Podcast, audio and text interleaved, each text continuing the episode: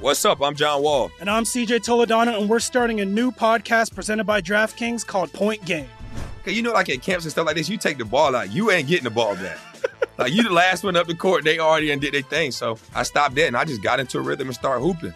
The Lakers should sign Trae Young this summer. They got to kind of start preparing for like if LeBron's last year is this year, next year, whenever it is. And I feel like a pick and roll with AD and a guy like Trae Young would be deadly. Check out Point Game with John Wall and CJ Toledano on the iHeartRadio app, DraftKings YouTube, or wherever you get your podcasts. AT&T connects an ode to podcast. Connect the alarm, change the podcast you stream. Connect the snooze, 10 more minutes to dream. Connect the shower, lather up with the news, sports talk, comedians, or movie reviews. Connect with that three-hour philosophy show. Change the drive into work and traffic so slow. Connect the dishes to voices that glow. Thank you to the geniuses of spoken audio. Connect the stories, change your perspective. Connecting changes everything. AT&T. I'm Katya Adler, host of The Global Story. Over the last 25 years, I've covered conflicts in the Middle East, political and economic crises in Europe, drug cartels in Mexico. Now I'm covering the stories behind the news all over the world in conversation with those who break it. Join me Monday to Friday to find out what's happening, why, and what it all means. Follow the global story from the BBC wherever you listen to podcasts.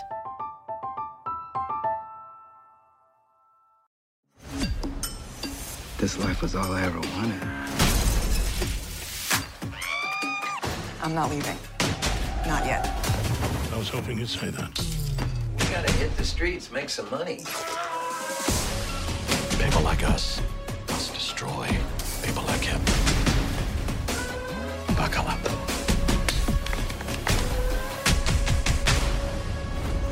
Get Showtime free at Showtime.com.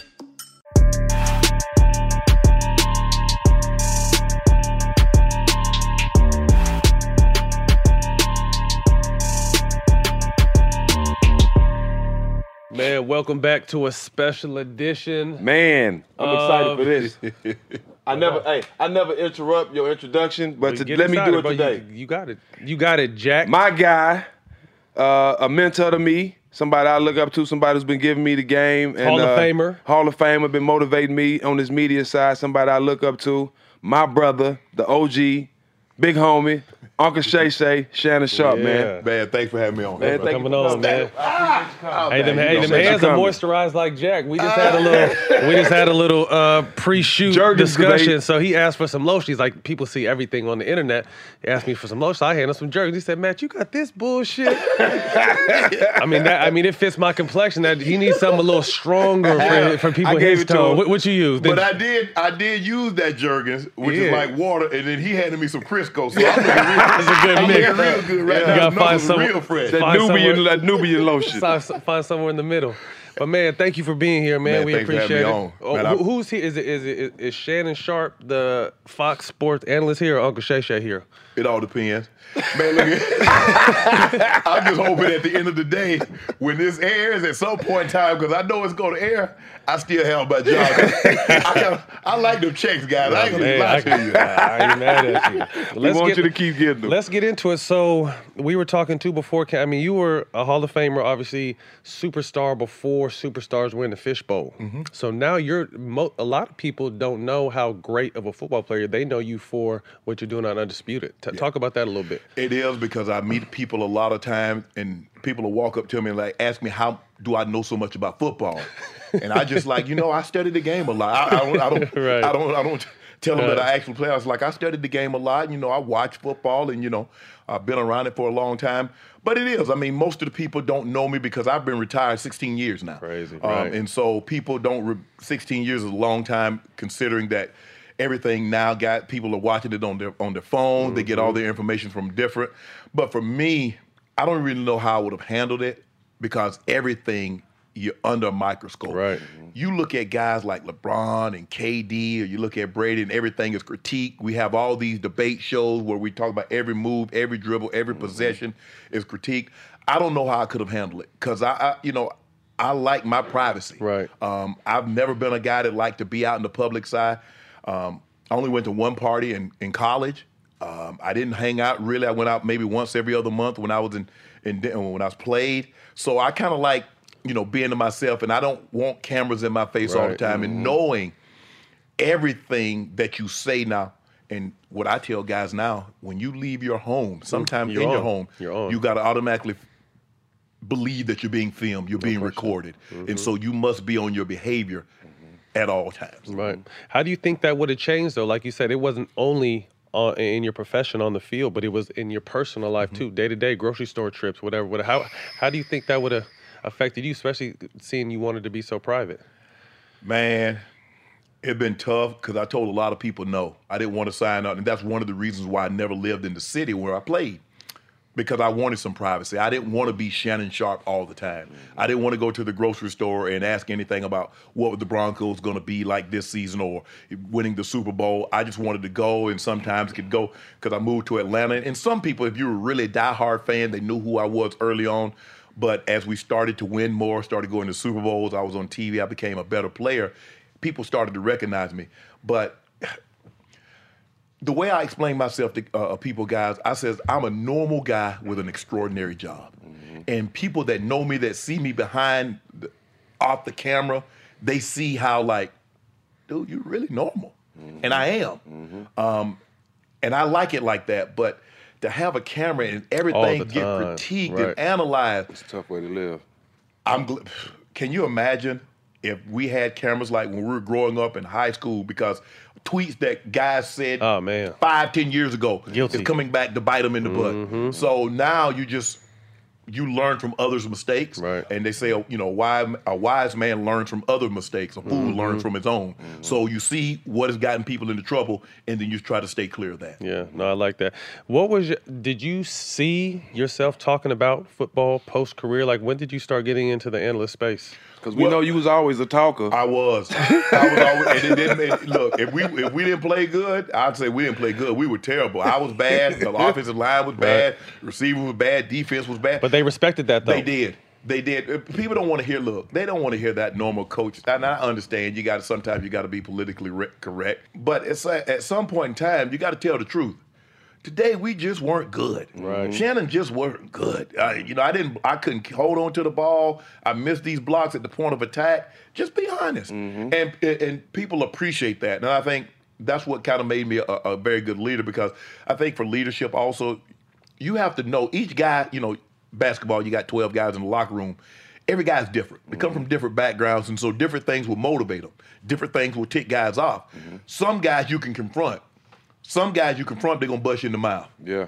Some guys you got to pat them on the back. Some guys you got to be funny, joke with them. Mm-hmm. And so for me, and that's kind of how it was in the locker room. But I think the media kind of like, you know what? That guy's gonna give us coach's spiel. Let's go ask Shannon. Mm-hmm. Shannon's gonna tell us Give us what it some is like. shit, right. And, and I would, I, I would, I would be as honest as I possibly could. And you know, a couple of times my coach is like, "Well, Shannon, you can't be." I'm like, "Well, if they watched the game, they would have saw that we suck." So Did that uh, ever cause problems in the locker room with your teammates? Just you're so forthcoming in your honesty.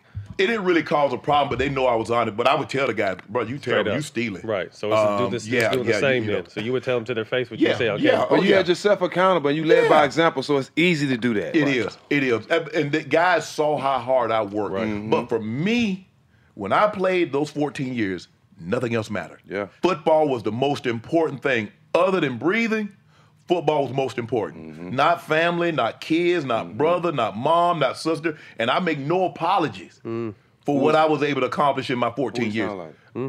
Who you sound like? Hmm. Kobe. Yeah. Nah, I, and, and look, during my Hall of Fame speech, I, I told my kids, you know, because I would get the, uh, the kids would come a couple of, for a couple of weeks during the summer, and I promised I'd take them to the amusement park and all, you know, Six Flags, and I had every intentions of doing that. Mm-hmm. But after running for two hours on the track, mm. after lifting for another two hours, I was exhausted. Mm-hmm. And and I know at the time they didn't understand. All they know is that daddy had just told me another lie. He said he was gonna take us, mm. and I didn't. Mm. But as they got older, hopefully they understood this is how you go to college. This is why you got the car that daddy was all that there are sacrifices you have to make. And I tell people, the greater the player, the more selfish that he is. So if you Has think to these, oh man, he ain't no no no. Oh, he's a team guy. Okay, he might, yeah, he's a team guy. But there are things you have to miss. You have to miss some recitals. You have to miss some mm-hmm. flag football games. You got practice, you got meetings, you got to mm-hmm. work on your craft, and that requires you to be selfish. And a lot of people don't understand that. But I don't make any apologies for what I was able to accomplish because my whole focus, when my brother and I was growing up, we grew up in a thousand square foot cinder block home mm. cement floors. The floors was just like what we have in this here. Mm-hmm. No paneling, and I could look up at night and I could look through the tin roof and I could see the stars. And my whole purpose was my brother and I was to get my grandmother out of that environment. That was the only thing that mattered to me. It wasn't about, you know, Shannon, if you make a lot of money, you'll be famous. I didn't care anything about fame. And I don't really, to this day, I don't care about money. Right. I love what money gives me access to. Right. That's what I love about money. Not the money itself, the tangible product that money. I love what it allows me to do and what it was allowed able to allow me to do for my family. Right. So because for my grandmother to go to bed for 66 years and have it rain and not get wet, that was my whole fo- focus. Mm. That drove me. That drove my brother. And so all the things that we talked about, man, we got to get Granny out of here. We got to do this. All the times that I'm in college and you know uh, she was sending have my sister to wrap it up, five bucks in newspaper and send it to me. In 1980, I left my grandmother's house in '86, um, and I had two bags, two grocery bags, Piggly Wiggly bags, um, for my luggage. I didn't have a suitcase. I had two bag, bags with all my belongings, and I was going to Savannah State. And in, in uh, 1987, I was a sophomore, and I remember like because we had community phones. I didn't have a phone in my room, and I remember walking down the hall. It was all quiet. I said, "You know what? I'm gonna call my grandmother. Nobody's here." So I get on the phone, call collect. Operator comes on the phone. Yes, I say I'd like to place a collect call to Mary Porter from Shannon Sharpe. Operator comes on. Uh, this is a collect call to Mary Porter from Shannon Sharpe. Will you accept? My grandmother said no. She said, I can't pay the $50 phone bill I got right now, and hung the phone up. I remember walking down the hall and tears started to well up in my eyes when my roommate's in the room, so I can't let him see me cry. And I'm just laying, I get go lay on the bed and I'm looking up at the ceiling, I'm just staring.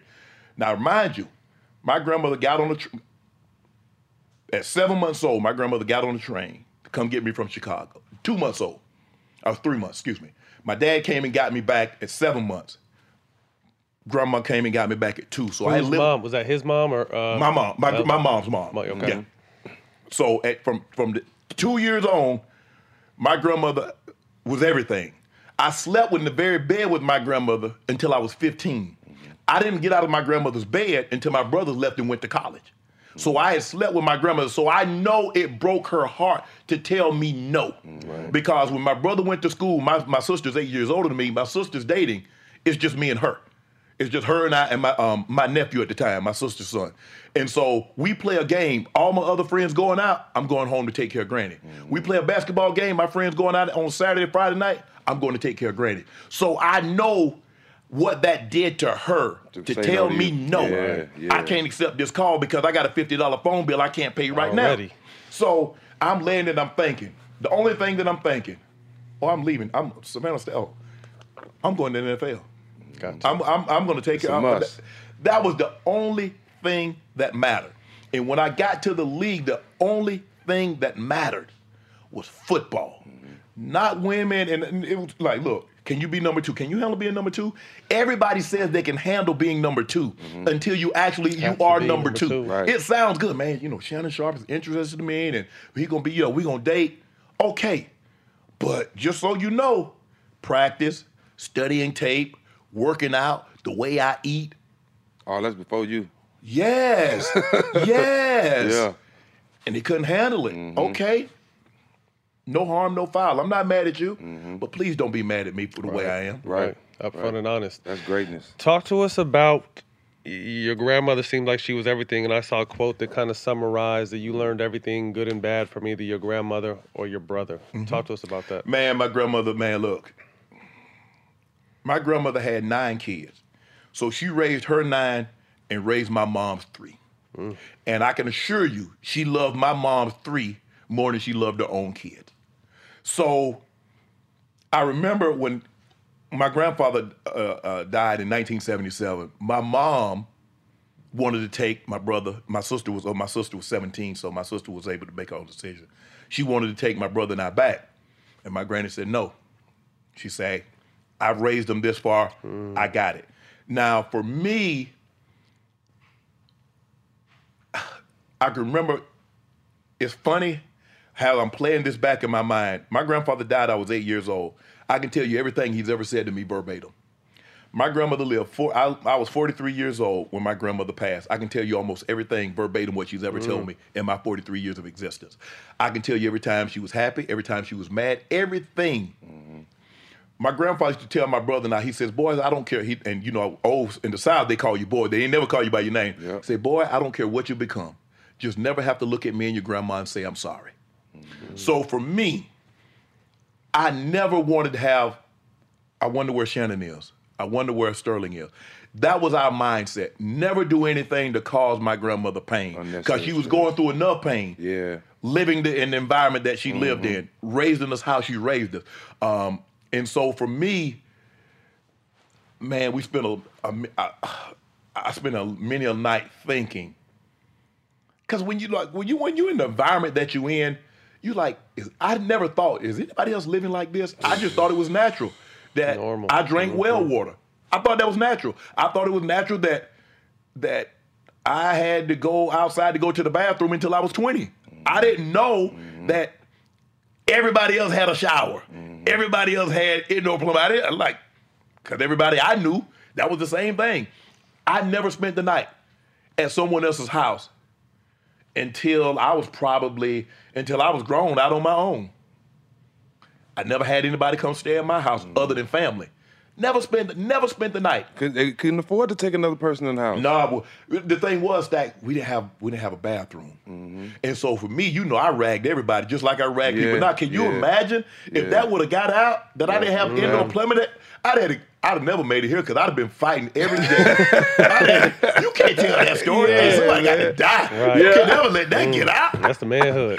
Yeah, you gonna tell us, man? Shadow Sharp ain't got no, No bathroom. bathroom. Oh man. Wow. Uh, yeah. Take that with you. And so to watch her and how she worked every single day, going to work from seven to three, she worked at the nursing home. My grandmother worked at the very nursing home. Uh, she's the last couple of years, she lived at the very nursing home that provided a lot of the income that we had growing up. And one of the women, uh, uh, the ladies that she was taking care of, she ended up being a roommate. Wow. Man, my she taught my brother and I, she taught us hard work, she taught us discipline. You know, we had a saying down south that says you work from can't to can't.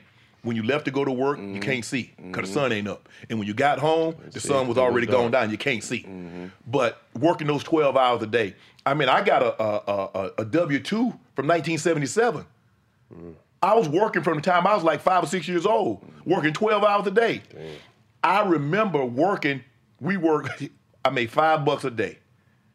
Made 250 for working half a day on, on, on Saturday. For 12 hours. I'm six, seven years old. I don't know very many six, seven years old right now mm, that their parents would even think about letting them go out there and work in the field and do manual labor. But from cropping tobacco, picking up pecans, clipping toma- uh, uh, onions, tomatoes, I did it all. Bale hay, and people look at me and like, so that's where this body came from. But it hardened me. I tell people all the time, the easiest job I ever had was playing professional football. Yeah. They're gonna hold on.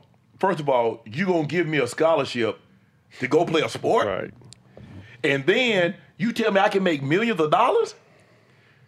Try working in the field for five dollars a day, and then tell me if you like that. So she taught us hard work. I mean, my grandmother loved to fish. Um, one of the worst whippings I got in my life is that we were going fishing. All my um, cousins were coming over. They, they were over, and so me, I went went to ditch, found this great spot. So I was digging baits. Baits we call them, night crawlers, jump, whatever you want to call them. Worm- worms. Yeah, they call y'all call it worms. but We got we got a specific name from. We got uh jumping jacks. That's Jumping what they were called. jacks, We- yeah, jumping yeah, jacks. yeah. and, uh, he looked like a jumping jack with a mustache. Boy uh, a jumping night jack. crawler. So I'm one of the worst whippings I got in my life. So I, um, milk jug. I had cut the top of it off, and um, man, I, it was loaded. My grandmother got home from work, and my grandfather loaded us up in the truck. All me, my brother, my cousins, and we go fishing. We going fishing, and she said, "Shannon, let me get them baits." Left them. Not my bait. Hold on, I'm the only one that really. Oh. They were bull jabbing. gra- I said no. I told my grandma no. How old? I couldn't have been no more than about seven. Okay. Early on. Not your bait. Not your bait. Look, my gra- my grandfather really, my grandfather was disciplined. But if you really wanted to tear your butt up, let my grandma say, Barney, them boys. That's it. Man, Stacks, I said no. and my grandma said, Barney, that boy said he ain't gonna give me them baits. Lord have mercy. Was it what, what, what was it? The belt extension card? Man, my, you know, whip? back then they beat you, they hit you with whatever And they got in switch. your Go get hand. the switch on Man, the my, my, my grandfather was heavy hand. My grandfather Mm. wasn't that tall. Yeah. Heavy. But he was like, my grandfather was probably like five, maybe five eight, five nine, but he probably like 255, 260. Solid Yeah. wide back. Yeah. Wide Man, they- I needed a cell phone back then, so I could have called them folks on Papa. It was it was different. Man, it was different. It was very different. It different. was different. But after that, after that point, That in was time, love. That was that was that, that, you know Tough love. they didn't. You know, people like maybe you could look at it like that, but I didn't. I don't ever think I got a whipping that I didn't deserve. Right, right. They wasn't I just earned, I earned reason. some of the stuff I Yeah, got. man. Now a lot of stuff I blamed on my brother, you know, and he would get whipping because he was the oldest. Yeah. So he's supposed to know better. He's supposed to keep me from doing it. And I like, okay, you know, if I break this glass, you know who they gonna blame. Mm. You know? What's the age difference between y'all two? Three years. Okay. He's three years older than I am. And then my brother, we got a very unique relationship because it's really not like brother brother. He's more like my father.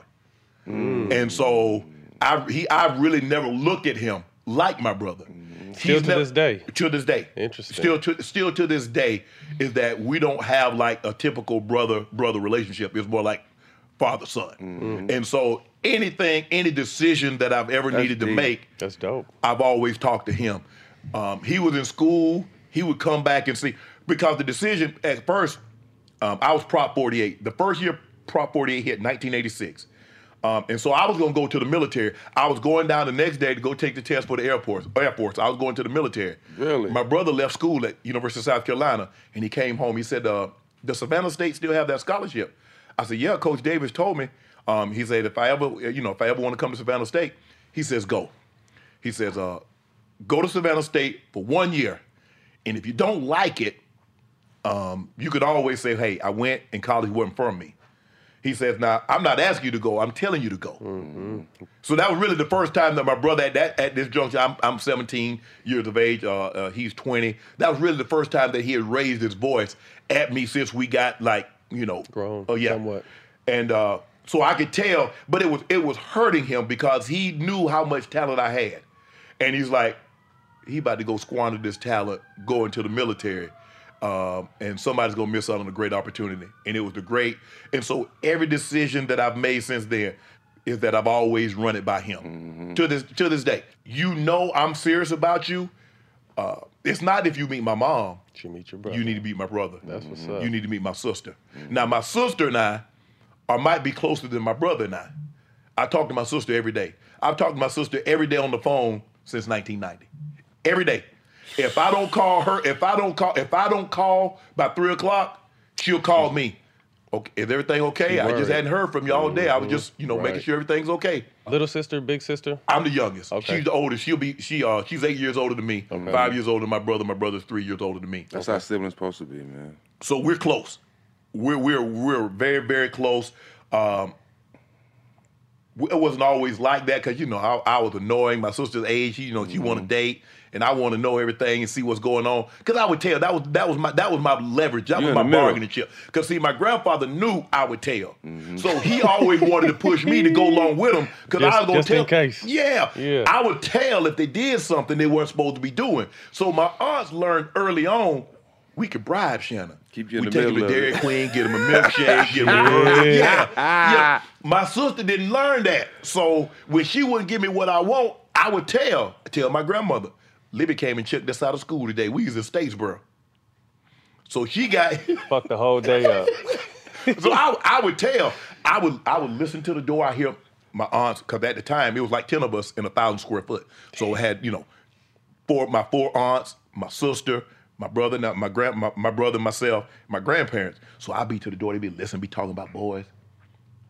hmm Oh, somebody gonna try to sneak out. Okay. Yeah. So I go. I Got the pop, intel. My- You put your hand down first. Yeah, yeah, I got some hey, shit hey, for hey, you. look here. Now let me tell you, uh, if y'all don't like us, now you talk about real matter of fact. My grandfather ain't bull jive. Yeah. He wasn't all about that. Um, I was about five, and uh, we were on the front porch. My grandfather, because the front porch was like right here, and my grandfather bed, and the bedroom was right there, and um, his brother thumped me. Now my grand, there, there are certain things You don't my- know about that, Yeah. boy. There are certain things my grandfather didn't like. My grandfather didn't like for you to thump somebody on the head. It said you make them thick-headed and they wouldn't learn. So he kept.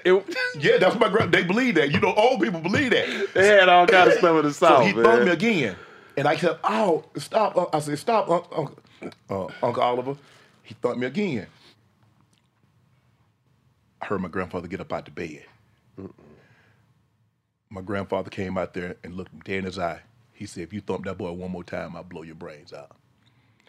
My grandpa, my uncle got in the car and never came back. When my grandfather died, he wouldn't even go into church. Wow. My grandfather, as a matter of fact, he didn't play. He he, he didn't all that joking and kiki keying. Yeah, wasn't him. He wasn't about that. Um, and I think that's where like you know where you stand with me. And you know, I wonder, I wonder if Shannon liked me. I wonder if Shannon cool. You know, you you know. For the most part, if you don't know, I, I I'll tell you. I don't fool with you. Like when I first met Stacks, we and him talking. Not so much on camera, off camera. I said I, I, I can rock with him. I said because he real like me. Ain't all about that kiki and all about that sh- for the camera to be in your. Bro, if I don't mess with you, I don't mess with you. Solid. I'm gonna put on a great show for the camera, but once the camera click, on his phone, yeah. I'm on my phone. Right. If I rock with you, I'm gonna carry on the conversation. Yeah, I'm gonna be yeah. engaging. But if I don't, I don't. So that's that's kind of how we grew. That's kind of how we grew up. Is that just be honest with someone, um, and then my grandmother, like I said, raised to do what she did to take raise her nine, and then take my mom's three, and to get us out. And because the greatest compliment that my grandmother, it wasn't that she had two boys, two grandboys that played in the NFL. The greatest compliment my grandmother got, received, is that Mary, you did an unbelievable job with those boys. Mm-hmm. That was her greatest, that was her crowning achievement. Not getting to the NFL, mm-hmm. but the way how Raised mannerable we were. Raised good yes, men. sir, no, sir. Yes, Yeah. ma'am, no, mm-hmm. ma'am. Right. Sure. Mary, I saw them boys and it's still, yes, ma'am, no, ma'am. Here we, you know, and my it, it- it's funny is that when when people when old people get things in their head, they can't let it go. My brother and I, we're in the NFL and we're at the height, we're making millions. We would give my grandmother money and she would still have my sister go buy stuff on credit. Mm-hmm. I'm like, Granny, why? But that's how she was conditioned. She mm-hmm. never had enough money to go pay for everything in full. Up front, yeah. So she got used to even that. Mm-hmm. Granny, you got thousand dollars and you put fifty dollars on credit. Why? But that's what she knew. That's all she knew. And so for me to go home and I'd be late, you know, I was like, I was like, I would always tell her because after I got old enough, I would get a hotel room. She's like, because I stayed in my grandma. Even I was in the NFL. I had kids. I had a Ferrari. I had a Mercedes. I had everything. Part, I was remember laying there. I was I was laying in bed one night. I was just laying there. I'm like, man, I got kids. I got a Ferrari. I got a Mercedes. And I'm staying in a room in my grandma's house. Mm-hmm. That don't make no sense. I said, man, let me get my ass up out of here and go get me a house. I called my agent and said, man, look here, I'm moving to Atlanta. I said, uh, you need to have a, a real estate agent meet me up there uh, uh, uh, so I can find me a place. But just to go home, I mean, I would, I remember I would come home and she'd be laying in the room. I wouldn't tell, I'd tell Libby, don't tell Granny I'm coming home. Because if something came up, she would get really worried if I wasn't able to make it. I said, don't tell Granny I'm coming. And I come and, oh man, she would get, it was just such a great, it was, it was it was it was a wonderful relationship because I would just go back and I lay in a room and lay in the bed with her and like get your big old self out of my bed. You gonna break my bed down, Mhm. and I pretend like I yeah I'm gonna break it down. Tell me you gonna buy me a new one. But we just had a, a, a unbelievable relationship, and I tell people this: when she died, a part of me died too. Cause I'm, I'm, I'm, I was, I'm never, the- I was never the same after that. You know, it's, it's funny you say that because I, I was grandma baby too, and I didn't know we had so much in common. So my grandmother had nine kids, and she took my mama three, me and my two sisters, and raised us the same way.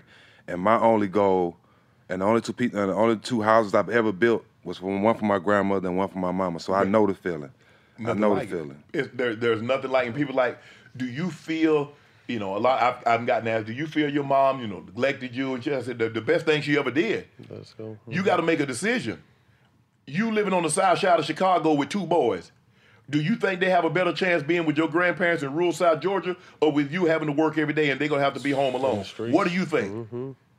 You got to make a decision. Some sometimes the best decision does not involve you, and it takes a real it takes a real person to understand that. My the, that was the best the best decision that my mom possibly could have made was to send us to rural South Georgia. She knew we was gonna get you know we are gonna be eating no steak or anything like that. We're gonna be eating a lot of you know a lot of possum and a lot of raccoon, but that's okay. that's okay. Coon soup. Oh yeah. now you have to bake that thing. Have to get you know some, uh, uh, you know, gotta get you some aluminum thing. foil, get you a, a baker, you know, and cut him up. Get you some bell pepper, some onions. You know, you make that thing nice and right. Put him in the oven about about, about an hour and a half, two hours, about Yeah. three fifty. Tender. What? Tastes, tastes like what? My Chicken. sister make it fall off the bone right now. Tastes like She, what? probably- she got one. While you laughing, she got one in the freezer right, Right now. What's it taste like? It's gamey. It's yeah. It's, Yeah. it's like a. It got a wild taste. Yeah, yeah, yeah. It's gamey. Yeah, it got a but, wild But taste. you grow up and you don't. You know, you eat that. You eat uh, uh, turtle and you Mm-hmm. eat turtle eggs. I mean. Frog leg. Yeah, r- roadkill. Man, if we hit a raccoon or a squirrel or a rabbit or something, Game oh, he on. going home. oh, you think you gonna die in the ditch? Nah, bro, you going home. You going to the pot. Go clean him up. Man, tell you, my grandma used to be able to say, "Hey, boy, y'all need to go out there and get a mess of squirrels." You know, that's what they taught. It wasn't a mess. Oh, we caught a mess of fish today. Oh, go, boy, you know, y'all need to go out there. My brother go get that, uh, get that gun, and s- you know, if you're from the south, you handle guns. It was never a Yeah, thing. It was nothing. You know, it, it never dawned on me that you weren't supposed to leave a loaded gun around until I got grown and uh, you know that was a no no. Every gun in my grandfather's house was loaded. It never, man. Do you imagine if you'd have grabbed that gun? I wish you Oh, would. What? I wish you it, would. it never dawned on me that guns weren't supposed to be loaded around kids. All the guns were loaded, and we knew where every last one of them was. But it never dawned on us to go touch it. It never dawned on us. Unless you And want to so- die. when my grandfather passed away, my brother would go hunting and shoot raccoons, shoot squirrels. Man, that was some of the best eat. My grandma fired them things up, some mother fry 'em. Man, that was some good old man. That was some good, Good old old eating back days. then. Hey, speaking of speaking of your brother though, I know I know how much he mean to you. Like, what did what did you feel any pressure? Like your brother was one of the best to ever do it. Uh, did you feel any pressure in his shoes? I welcomed it. You welcome. Every, every, everybody, everybody can't handle that now. Right. Now I have a son. He wanted no parts of that. Yeah. He didn't want the comparison because he tried to play football and your dad would have caught that. Yeah. Or you're not a fan. You know what I'm saying? Everything. But that's how they do it. Everything. He, he don't. He don't want that. I wanted it. Yeah. See, I. I didn't live in my brother's shadow. I embraced it because I thought, Like you said, he was like a father figure. yes, it never dawned on me because he was three years older than that I couldn't outrun him, Mm-hmm. or I couldn't, I couldn't beat him in basketball one on one. He was the target. Yeah, yeah, that was it. But I also knew, okay, I'm playing against somebody much older than me. The kids my age and uh, a couple of years older, they stood no chance. They stood no chance of beating me at anything. And so for me, I like I tell people, I didn't live in my brother's shadow. I embraced it. And so everything he was the target because okay, you did that. Okay, I'm gonna do. I'm gonna do more. You did this. I'm gonna do better. And that was the whole thing. Even when I got to the NFL, now he was a much better player football, and I tell and people don't believe this, football was my worst sport in high school. I was a much better in basketball and track than football, but I only played football because my brother played. So, and I wanted to be like him. Stack, I had that Stack. I was like that Stack. Oh, here we go. I I told, was like that I, Stack. I, told you. It was I was coming. like that See, Stack. I was the other way. I was better at football than basketball, and I chose basketball for longevity. Shannon said he was nice and hoop. Woo, nice. Duncan, do what was your game? Compare your game. To, compare your high school game to someone in the NBA right now. Um, no, don't don't do that. Don't do that. See how big Look, you look, I was Go James. I was Go James before he was Go James.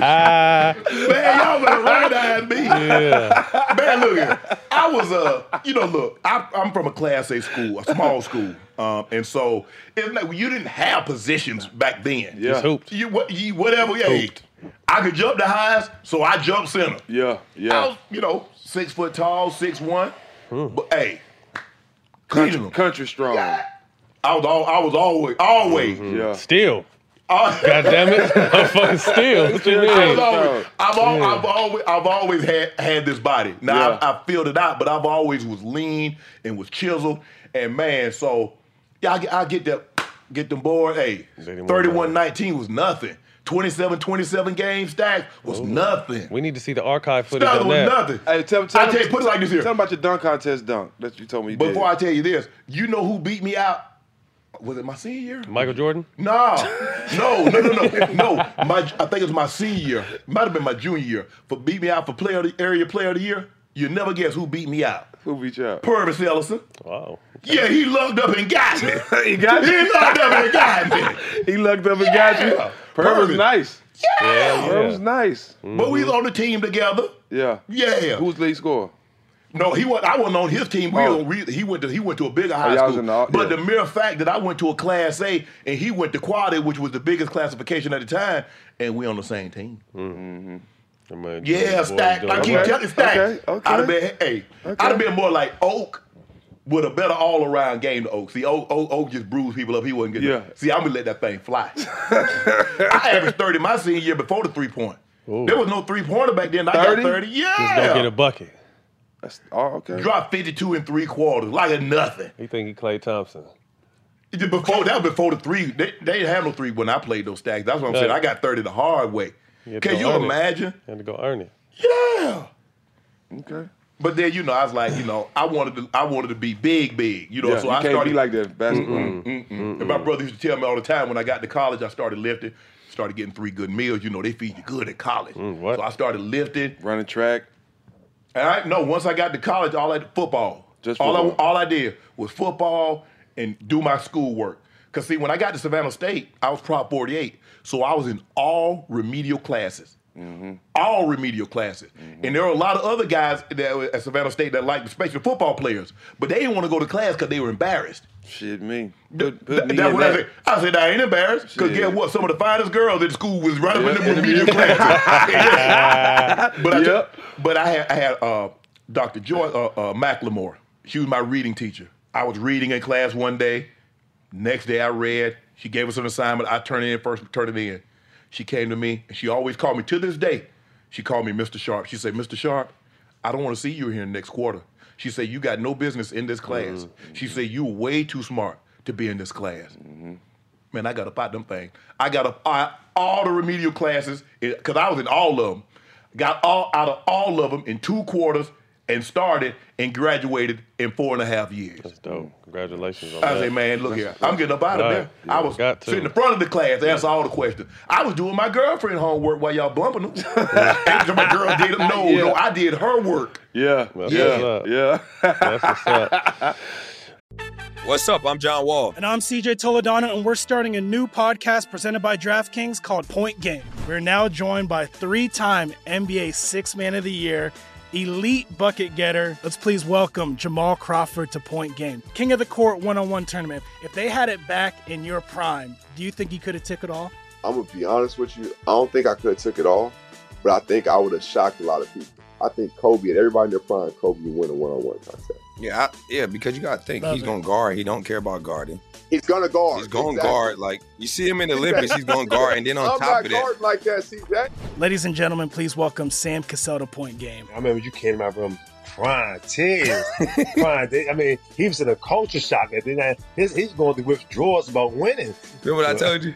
I said, I said, OG, you think I can get paid and go back and play in college? Because it ain't it. Check out Point Game with John Wall and CJ Toledano on the iHeartRadio app, DraftKings YouTube, or wherever you get your podcasts. AT&T connects an ode to podcast. Connect the alarm, change the podcast you stream. Connect the snooze, 10 more minutes to dream. Connect the shower, lather up with the news, sports talk, comedians, or movie reviews. Connect with that three-hour philosophy show. Change the drive into work and traffic so slow. Connect the dishes to voices that glow. Thank you to the geniuses of spoken audio. Connect the stories, change your perspective. Connecting changes everything. AT&T. From BBC Radio 4, Britain's biggest paranormal podcast is going on a road trip. I thought in that moment, oh my God, we've summoned something from this board. This is Uncanny USA. He says, Somebody's in the house, and I screamed. Listen to Uncanny USA wherever you get your BBC podcasts, if you dare.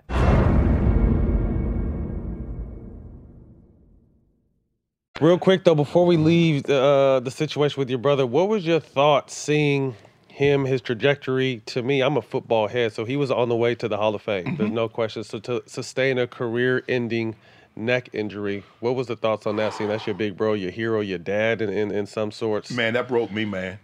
I I remember getting the call, and I was talking to him. He said, "Yeah," because I saw it the week before they played the Falcons, and he had, you know, he had a little, he had a little injury, and he seemed like he was like struggling to get up. But he ends up getting up and walks off the field. He didn't come back in the game, but I figured everything was going to be okay. He had a stinger, and then the next week he played. He played in Tampa. He had seven for like a buck thirty, buck forty, two touchdowns. Killer. Yeah. And so I remember saying, you know, and he barely, he barely, I mean, the guy grazed him with his forearm across the front of his helmet. And he said he couldn't get over. He said he was trying to get up, but he couldn't. He said he mm. tried to roll himself over and he couldn't.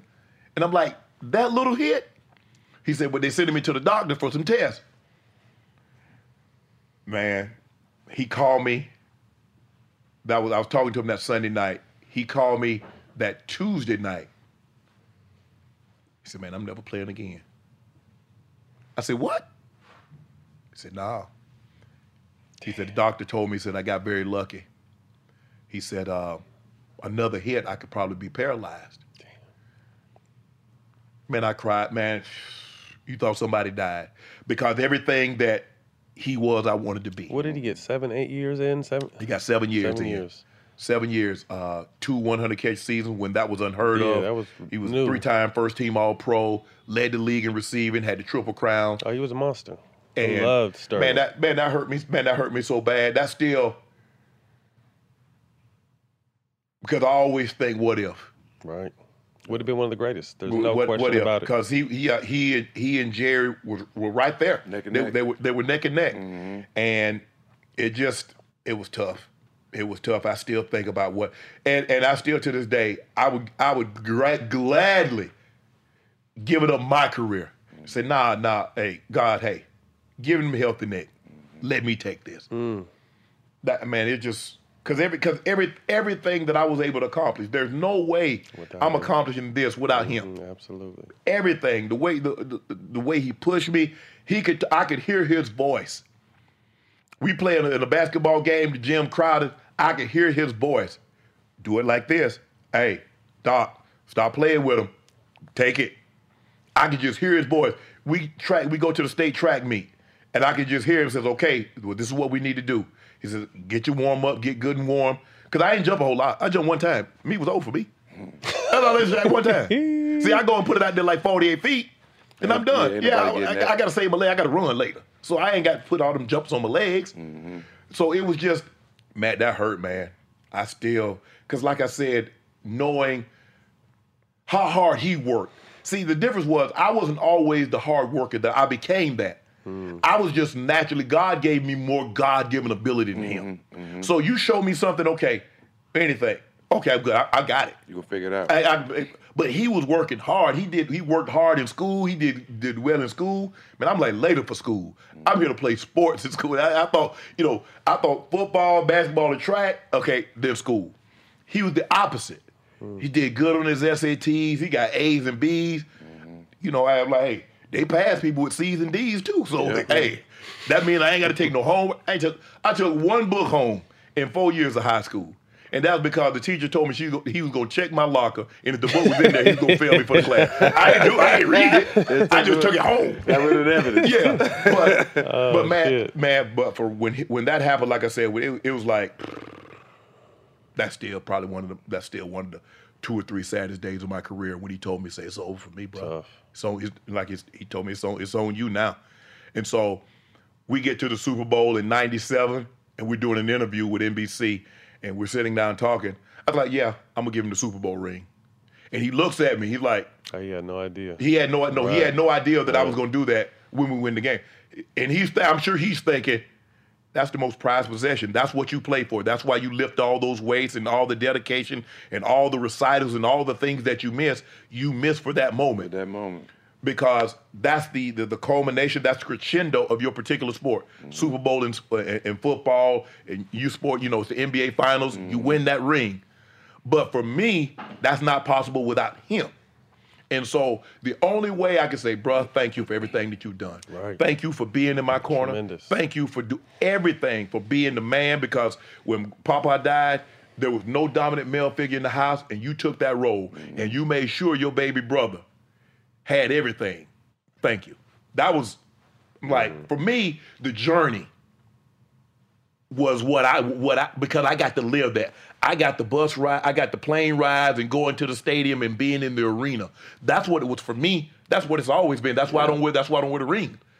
For me, the the the, the, the ring, it symbolizes something different for everybody. But for me, I wanted him to have that ring because it would mean more to him than it ever would for me.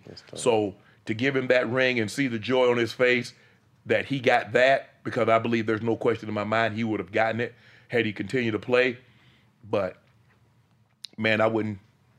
But all that, I I I, I think it took all that for the way how we were brought up and my brother going through that to get me here, to get to me to where I got to, best to where. I am today. Yeah, You went got two more chips after that. Mm-hmm. I did. You know I mean? did. And, and, and all the, you know, people, which one's the more special? Look, they're all special for different reasons. Everybody, you got to. I don't care if you got ten kids, you got a favorite. Yeah. You got a favorite. Mm-hmm. Uh, you- you- they ain't supposed to know that, but they, they know. They ain't supposed to know that. They, they may know. Okay, which one? you- I ain't saying, but I got a favorite. Yeah, yeah. Uh, my my grandmother like, yeah. Sometimes I just I just find myself thinking, man, what could have been? How how good how could, good could you have been? Thousand catches was a foregone conclusion because he had 565 in seven years. He was 29. He was forced to retire at 29. Caught 18 touchdowns his last year, over a mm-hmm. thousand yards, 94 catches, and never played another down. Mm-hmm. But both of y'all still ended up Hall of Famers. Well, we're, we're trying to get him in because He gonna, man, uh, he's a Hall of Famer. Mm-hmm. Ain't no trying. He's a Hall of Famer. man, it's but it's great. And then you know he watched. He's like, okay, bro, I watched the show today, man. You you put in that work. He said, I can tell you did your homework. That's what's Yeah. up. That that that The proud. That's, that's the pop stamping. That, that's him, man. I mean, like I Right. said, that's the type of relationship. Like I said, it, we've never had a brother. Now, we fought when I was like we, we- early on. We fought. I, I ain't look at him like that. Fought him. Right, of yeah, course. I'll, I'll fight the brakes off. Who you. didn't fight their brother? You, you got to. Yeah. Yeah, you got to. You, you make me mad. I'm, I'm picking up whatever I can find. Mama and ain't home, so it's me and you. I'm telling. and If sister you- ain't getting in the middle of if it. you if you do beat me too bad, I'm telling. I, I, I'm telling. them. it always come back to that, huh? Oh yeah, I, I would tell them. I mean, I would tell. I would tell. uh, uh, I remember we were uh, we were playing playing with matches, and I ended up setting a field on fire. Oh, shit. So he tell me to go home and tell Papa somebody set the field on fire. I run home. Now, mind you, it's dry. Whew, it's easy. gone. The fire's gone. But I'm running fast. I could run through. The, I'm coming through. Coming. Papa, somebody somebody set the field on fire. He said, "Ain't ain't nobody been down there but you two fellas." Because somebody. Yeah, he said, One of you- Yeah, one he of said, you ain't nobody been did down there but you two fellas. Spanky did it. they threw him under the I, bus. I told him, he's like, man, I was like, what you wanted me to do? You wanted me to tell him I, I did, did. it? Even though I did do it? You ain't thought I, Right, you want me to say that though? I couldn't do that. So, but that, but that was, that, that was, I mean, man, our relationship, man, it's just like, and I think the thing is that when he left, I was, I was going to be a sophomore in high school. That was the first time that he was going to be away and he wasn't going to be around. So who's gonna watch over my little brother? Mm. Who's gonna Who's gonna watch him now? Cause I'm not around. But by that time, you know, hey, I figured it out. yeah, I, I, I've earned my stripes. I, for me, and people like, man, you should. I said, look, bro. I said, I've never ever started a fight. I don't go for bad. I don't bother anybody. I don't bother nobody. I said, I don't even know if I'm tough. I said, but don't make me find out how mm-hmm. tough I mm-hmm. am. Yeah, yeah, mm-hmm. yeah. I said that that's all that's all I'm saying. I said I, I don't bother nobody. I don't get in that you know, we talk barbershop and all that, but everybody gonna keep their hands to themselves and we gonna disagree, we gonna agree to disagree. But ain't gonna be no pushing, ain't gonna be no None shoving, ain't gonna be none of that. Like, y'all, but y'all different. I watch y'all how you, some of them guys like Stacks and I was talking about this today, Matt. When uh, uh, uh Trae Young put the ball through Trevor Ariza's legs. Yeah.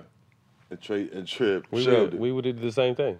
But I'm saying, what what if what, What if he did? What if you put the ball through the leg and he put your put you in his chest like that? It was a fight.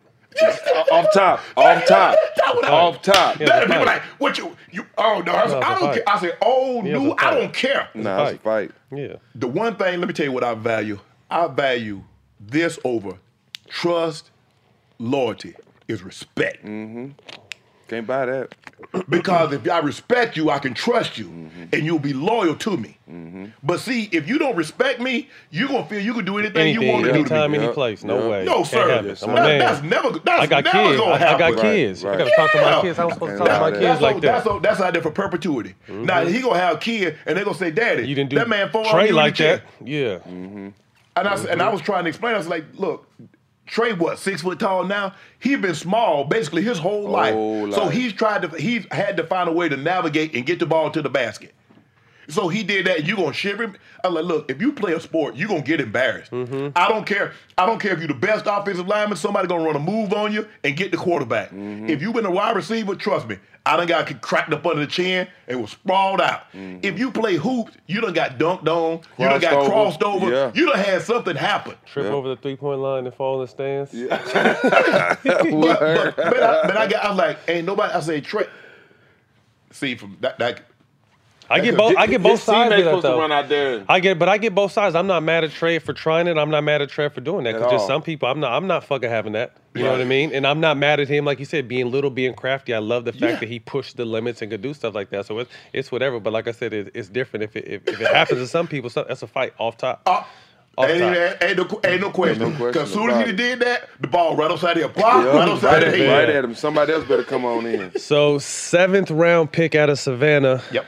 To a Hall of Fame three-time Super Bowl champ. Talk to me about Elway, McCaffrey, Terrell Davis. Talk to me about those mm-hmm. Super Bowl winning Bronco teams. Rod Smith. I remember going to, when I got drafted, going to the Broncos. I remember I was like, man, I was thinking to myself, I said, man, John Elway, my quarterback. First thing my sister said, Shannon, don't go out there bull jiving with no John Elway. You don't know that man like that. What I do? Talk go shit. bull jive with John. That's just you. right, that's it. and for some reason, guys, he took a liking to me. That's big. Maybe, maybe because you know I joked and I kept the locker room. I mean, I'm a seventh round draft pick. They gave me the number one, so basically I'm just a camp body. Yeah. That's what that's that's what I'm supposed to be. And I just remember my brother saying, "Look, just know what you're supposed to do when you get your opportunity." He said, "Now John Elway gonna be looking for you." Mm-hmm. Oh, because he knows Big Bro. Yeah. Yeah, he was like, John Elway gonna be looking for you. Just be ready. So I'm trying to cram, and so they they got me learning. I'm supposed to learn Z. I'm supposed to learn the slot. I got to learn all these positions, and I'm struggling. And I remember asking a guy. I said, "Man, what I got on this play right here?" He said, "Run this." I run it. Wrong route. It's the wrong route. Mm-hmm. Dirty. It's Now- training That's camp. the setup. Survival of the fittest. Training Yes, camp. yes. He and I fighting for the same I knew job. it. I knew it. Mm-hmm. So if I could, he could get me out the way. Right. But I swore to myself, I said I would never ever do that to somebody. Mm-hmm. I say if I'm secure in who I am and what I am, mm-hmm. I don't need. got to. To belittle you for me to shine. and so I've always went out of my way. But when I got to Denver, I was seventh round draft pick. I was a tight end, and it just so happens every tight end on the roster got hurt. Now I'm the biggest receiver, so I go in. I'm like 221. So by the time they move me to the tight end halfway through the season, I'm 205. So I'm playing tight end at 205. Mm. Man, they ragdolling me. They throwing me mm-hmm. all around in practice. And so I'm thinking to myself, hmm, I remember all this, how they throwing me around. So guess what happens after the run blocking drill? Pass catching drills. Mm-hmm. Oh, now let's see who wants to go. Because everybody didn't, nobody wanted to go against Clarence Kay or Orson Mobley because they were great run blockers. So now I'm looking. I say, all you guys that was counting didn't want to go against CK and Orson. Y'all need to see me at the line. Kill it. Wade Phillips, who's the defensive coordinator. So they started practicing me. So what I would be, I would be the tight end from the opposing team. So mm-hmm. scout team, Scout I'm scout team. team. Mm-hmm. So I'm that tight end. I'm cooking. Frying. I'm woo. That's game I day throw, for I you. throw the ball. I, yeah, that's, That's it. game day for you. I throw the ball up in the woods. I'm putting the football all up. After the full. I am. I'm spiking the ball. I'm doing everything. Wade Phillips blows the whistle. He say, Dan, put his ass in the game and let's see if they can cover him. Because we can't. Damn. They Mm. That's put it in the game. And as they say, the rest So is how history. far along was that? Where, where in your career? This was, First- this was rookie my, year. This was my this was my rookie year. Mm, okay. This was my rookie Who year. said that? Wade Phillips. Wade mm-hmm. Phillips. He was Wade the D Phillips coordinator. got- Wade Phillips come. Wade Phillips come on on the first team all common sense because I see you got the common sense. And, and that's and, and that and that's what he and that's what happened. That's kind of how my career started off. And then I just started building this this relationship with John. Every tough, you know, every tough catch that needed to be made, I would make it Yeah, in security practice. blanket. Because you he he you can't get that trust in the game, game, no. if he doesn't trust you in practice. So, and then I started sitting next to him during the meeting. I said, okay, well, okay, how you want me to how you want me to run this route? I said, it's saying go, you know, 12 to 14. He says, and he would tell me, he's like, okay, let's try 12. Knowing that come game time, you're gonna be at 10. So don't shorten it in practice, because if you shorten it that much in practice, you're gonna, it's gonna be, I'm not gonna be ready to throw. And so that was the hardest thing, is that learning how to control the speed at tight end because they moved me from wide receiver. So I'm faster than all the tight ends. And so I was wondering, I'm winning in practice, but he's not throwing me the ball. And he says, timing. It doesn't do you any good to win if I'm not ready to throw you the ball. Because now by the time I'm ready to throw you the ball, the guy you you mm-hmm. covered again. So now you have to understand. So he's talking to me. He's talking through it, what he's seeing, what he wants me to do, how he wants me to run certain routes. And so I don't know if I've go to any other court because he was very patient with me. So they put me in the game. They moved me. They moved me to uh, tight end. So they put me in the game. I don't know nothing. So I'm, I'm struggling trying to learn wide receiver plays. So they put me in, ga- in the game. They put me in motion the entire game in Denver. As I run by Elway, he would turn around and tell me what I got. So I go by in motion. He tell me run an out route. Go back to the huddle. So he called a play. I put me in motion again. Run a corner. Mm. Block the end. So he did that for an entire game. I don't know how many guys would have had the kind of patience because not only he's telling me what I need to do, he also got to go through the reads. He got to worry about what defense they're running, where he's going to go with the football. But he took enough time to say, "Oh, you know what? So that just got me, okay, now I need to get on top of this. And so I got more, I started watching more and more tape. I wanted to know as much information as he did. And so it just got where we just like, it was like second nature. So he had a large part to do with my success because he was very, very patient with me. I had coaches. Dan drafted me. Dan Reeves, he drafted me um, in the seventh round, but he said, look, his brother is an all pro. It's got, I mean, Something. the work ethic, there Something. got to be something. Something. We gonna find something. We, we got to In the find something. genes. So. I was on all the special teams, you know, which was at the time, wide receivers didn't play a whole lot. I was on you wasn't kickoff, going kick down return. hitting on nothing, man. Head bustle. Man, you wasn't no head bustle, man. Stacks. Look here. You was laying people out. I was a, I was a gunner on the punt team. It's over. They couldn't do anything with me. I like they put they put uh, the double out there to put them head up. I break through like the Incredible Hulk.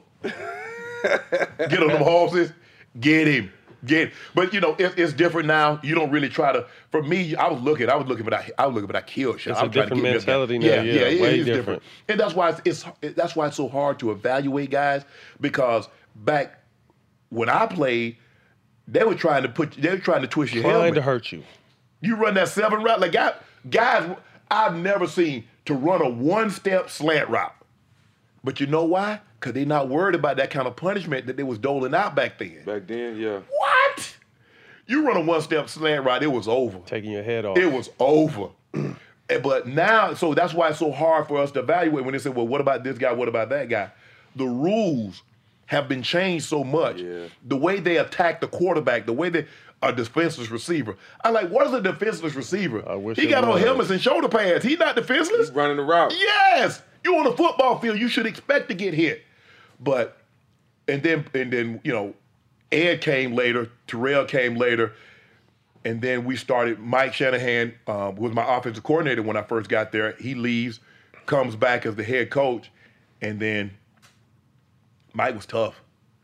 The expectations that he placed on, and that's what I that's what I was like. He expect you to make every play, no excuses. Uh, he came in, you catch a pass, finish 40 yards. So he was way down the field. So we had to catch. I might catch a five yard route, but I had to run touchdown. 40 yards Yep.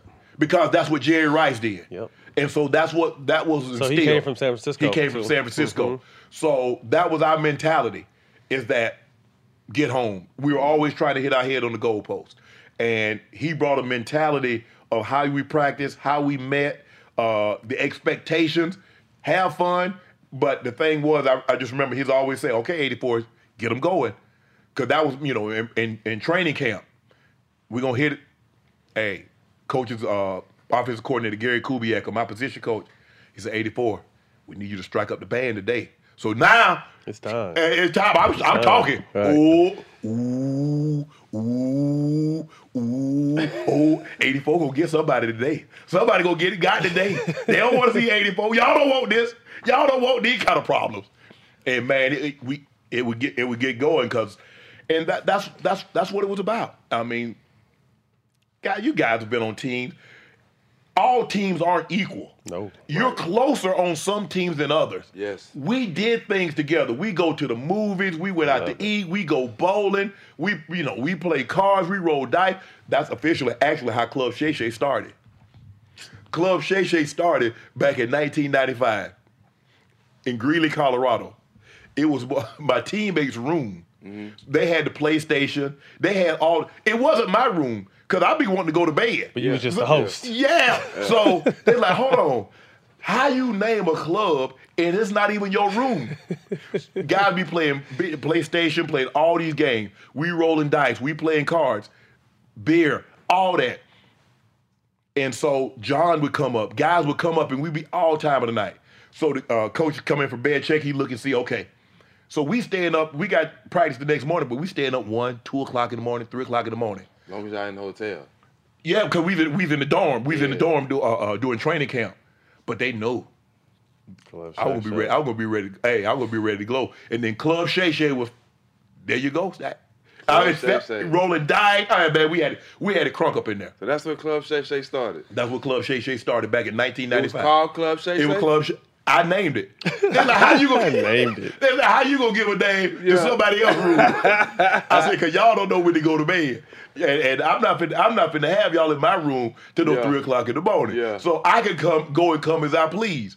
And I me and my homeboy was talking about it. He uh, uh one of the assistant coaches at, at the Chargers, and we was talking about. it. He's like, you know what, man? I was just thinking about that.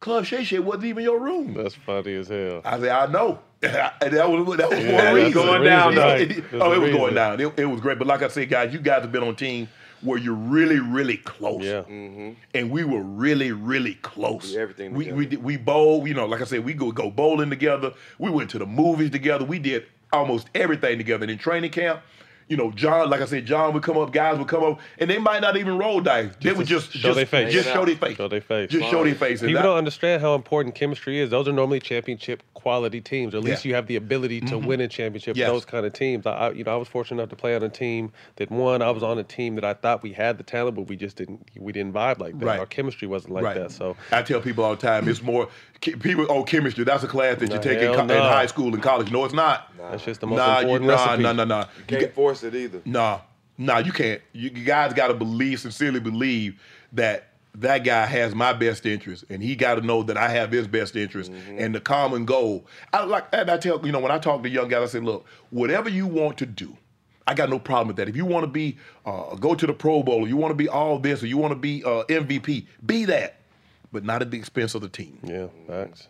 Not a, because if you want to be that, I know you're gonna put the time in. I know Right, you're gonna put the effort. effort in. You're gonna put the training in. You're gonna put the studying in, but not at the expense of the team. Team is the most, and there there a lot, and that's mainly when I butted head with guys. When I know all they cared, all they, yeah, all they cared about was staff. They cared selfish. nothing about the team. Yep. That that rubbed me the wrong way. That For I, I. I, I don't, I don't want no part. I don't. Sure. That rubbed us the wrong way. Yeah, no, we didn't. We, we wasn't having it. See, either. y'all needed. See, y'all ain't had no enforcers though. See, y'all needed somebody on that block like two, like your boy. See, your boy. Hey, He could have helped us. Hey, out. hey, Al. hey, he tried. He tried to post me up. Tell him what happened when you tried to post me up. So this is basically what happened. It wasn't no basketball involved. We was offset, and I told him I can handle him.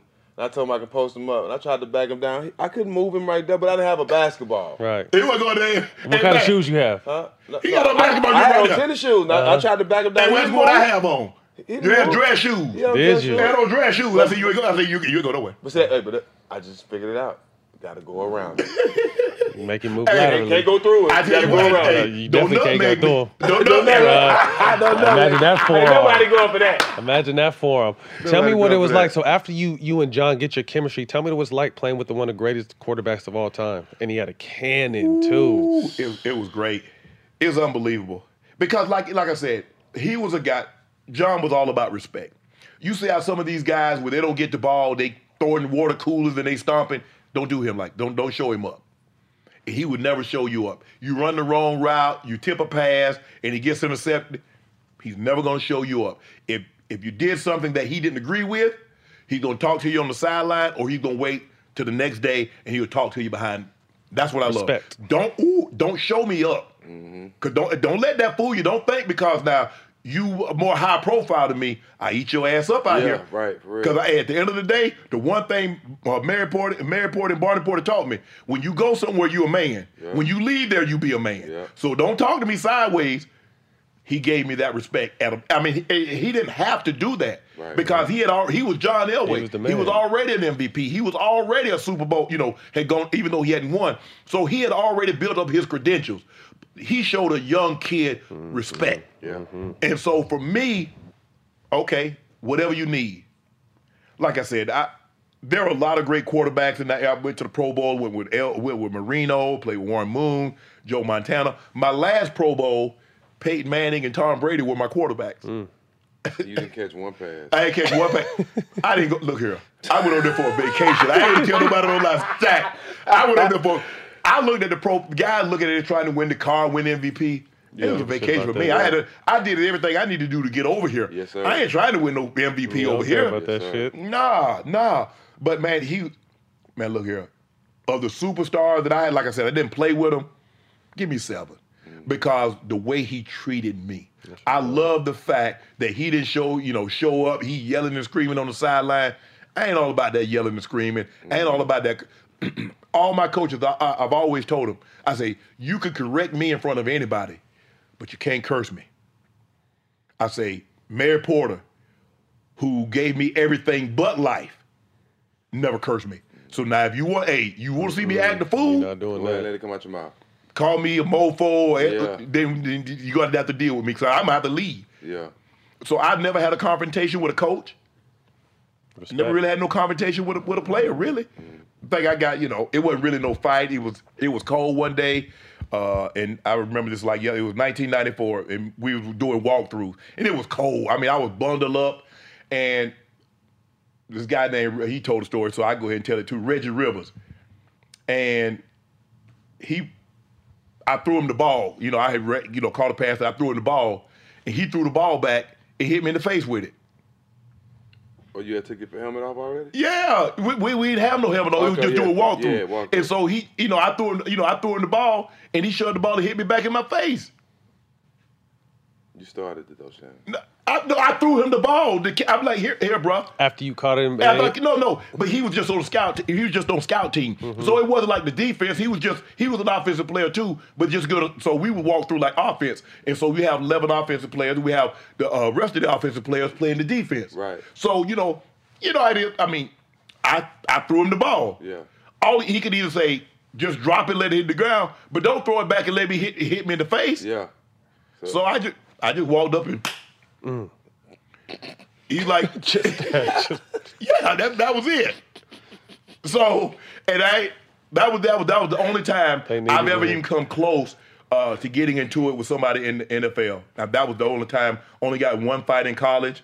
Um, with a defensive lineman, you know, we joning. You know, how they- I mean, Yeah. guy, you go to a black college, it's all about joning. Yeah. It's all about if you come in late, you come in the cafeteria late, whatever you got on, we gonna make fun of it. Oh, we gonna we fry gonna, you. we gonna, yeah, I'm gonna I'm gonna light you up. Yeah. And so, you know, I'm lighting him up. Now, remind you, all the upper, you know, seniors and juniors there, but he's a freshman like me, but he's a D lineman. So I'm lighting him up. You got the table crying.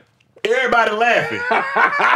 so, but guess what he gonna do? He gonna come and try to take it out on me. So I, you know, I, uh, I guess- think I had like a sandwich or something, and so I had some mayonnaise in the bowl. Dude took the mayonnaise out the bowl and just put it on my and threw it on me. Wah, wah, wah, wah, wah, wah, wah, wah. That wasn't just one. You gave him a whole boy. I, I, a variety. I, I, I gave him an eight piece with two extra, biscuits. extra crispy. hey, Stack. It happened. I don't. I don't even remember how it happened. But I just remember the next day, Coach said, "God damn, Sharpe, what you doing?" I said, "Coach, the dude threw mayonnaise on me for no." Everybody was laughing. you must have been frying him though. You had to be frying him. Cooked his I loved it. I loved him up. you had to be I, frying I, him. lo- I loved him. I loved him up. Because you know, cause you know when they get mad, they pick out the one person on, that didn't say nothing. Be like, Right. what you laughing for? Right, exactly. and because I was a freshman like he was, but I was, a- you know, I was a wide receiver. He was a defensive lineman. So all Bigger. the other people Oh, he was bigger than you. Yeah. But I got to quit. Yeah. See, that's what you got to do. The moment you Hit feel first. tension, Hit first. Always. because like I say, yeah. now if I if I fire up one of these couple of these things and you still standing, I got the book. yeah, something ain't right. Yeah. He ain't right. He ain't right. Yeah, I yeah, but I don't, these know, motherfuckers. I don't know if too many was gonna take these things flush. Not these first three. Oh, damn. So that that was it. But for the most part, I get along. You know, I'm I'm joking. Cool, right. Stacks know when he first came on, I'm jo- I'm we joke, we having us a good old Right, time. right, Man, right. you come on the show, you know Yeah. how we are. We we Get laughing, down. we joking, we carrying on, Right. and that's kind of how my persona was, my personality was in the locker room. Laugh, joke, have a good time. Hey, that's it. It was it wasn't no jokes when y'all was chasing that ring though. When you and No, no, no, no, no, no, no, no, no, no. I'm about Wasn't that. no Uh, no, no, no, no, no. I'm, I'm, I'm trying to win now. Don't, don't be bull jiving out here on my watch. Time and pla- time and place. Right. Yeah, there's a time like stretching. When we go out to practice and we stretching, that's the last time before that we gonna get all the joking aside because once Mike blow that whistle, It's over with. Mm-hmm. Lock in. that's it. That's it. I'm all I'm all about hey. Yes, I'm sir. trying to put that work in. Yeah. And I had I had great teammates because I, as I'm practicing, I'm like, I'm asking the guys, uh, uh, Dedrick Dodge, I'm asking Ronnie Bradford, I'm asking Tony Veland, okay, you cover this route. Am I tipping my route? Because I need feedback. Because if I'm tipping something or I'm giving something off, know. I need to know. Let me know what's going on. Tipping means showing the defender your route. I'm sure I'm, Okay. I'm leaning into a route or I'm doing something. Uh, I never never forget Dedrick Dodge, who's one of one of my best teammates. He's probably one of the guys that helped me the most. He said, "I noticed something." I said, "What you talking about?" He said, "When you get ready to break out, you start getting up on your toes." Getting excited. He says, "Don't do that." He says, "Because every time you do that, I'm gonna drive that route." Mm-hmm. So that taught me, okay, I gotta, Hide it. yeah, Mm-hmm. Football term, you know what that means when he said drive that Yeah, route? What do you mhm. mean? Come up out it. Press Yeah. it. Run Yeah. through it. Okay, okay. Mm-hmm. I need y'all football terms. Man, man be knowing, yeah, I yeah, play he, know, football. he, go- he gonna love drive the football. route. He gonna drive the Right. route, and so you you start, you know, because I need, like I said, I need feedback. Now, remind you, it's easier for a guy to cover you in practice because he sees you every day. He knows all your Knows moves. your he knows plays, all your the little routes, setups, right. and he when Jo- he starts hearing things, if John audibles, he know what that is. Mm-hmm. Yeah. So, but a guy that only sees you once a week and just watching you on, on tape, Not happening. he not gonna be able to get all those subtleties. So I just need to make sure I'm not tipping it enough that he can see it come game time. Mm-hmm. Now he's seen this route year after year after year after year. Well, it's, it's, it's man, it gets difficult to be the guy when you going against him every day in mm-hmm. practice, year after year after year. But come game time, it was a, it was a piece of cake. What's up? I'm John Wall. And I'm CJ Toledano, and we're starting a new podcast presented by DraftKings called Point Game. We're now joined by three time NBA Six Man of the Year, elite bucket getter. Let's please welcome Jamal Crawford to Point Game. King of the Court one on one tournament. If they had it back in your prime, do you think you could have took it all? I'm gonna be honest with you. I don't think I could have took it all, but I think I would have shocked a lot of people. I think Kobe and everybody in their prime, Kobe would win a one-on-one contest. Yeah, I, yeah, because you gotta think Love he's it. gonna guard. He don't care about guarding. He's gonna guard. He's gonna Exactly. guard. Like you see him in the Olympics, he's gonna guard, and then on I'm top not of that, like that. See that? Ladies and gentlemen, please welcome Sam Cassell to Point Game. I remember you came out from crying, tears, crying. They- I mean, he was in a culture shock. And then uh, his, he's going through withdrawals about winning. remember what I told you? I said, I said, OG, you think I can get paid and go back and play in college? Because it ain't it. Check out Point Game with John Wall and CJ Toledano on the iHeartRadio app, DraftKings YouTube, or wherever you get your podcasts. AT&T connects and ode to podcasts. Connect the alarm. Change the podcast you stream. Connect the snooze. 10 more minutes to dream. Connect the shower. Lather up with the news, sports talk, comedians, or movie reviews. Connect with that three-hour philosophy show. Change the drive into work in traffic so slow. Connect the dishes to voices that glow. Thank you to the geniuses of spoken audio. Connect the stories, change your perspective. Connecting changes everything. AT&T. I'm Katya Adler, host of The Global Story. Over the last 25 years, I've covered conflicts in the Middle East, political and economic crises in Europe, drug cartels in Mexico. Now I'm covering the stories behind the news all over the world in conversation with those who break it. Join me Monday to Friday to find out what's happening, why, and what it all means. Follow the global story from the BBC wherever you listen to podcasts.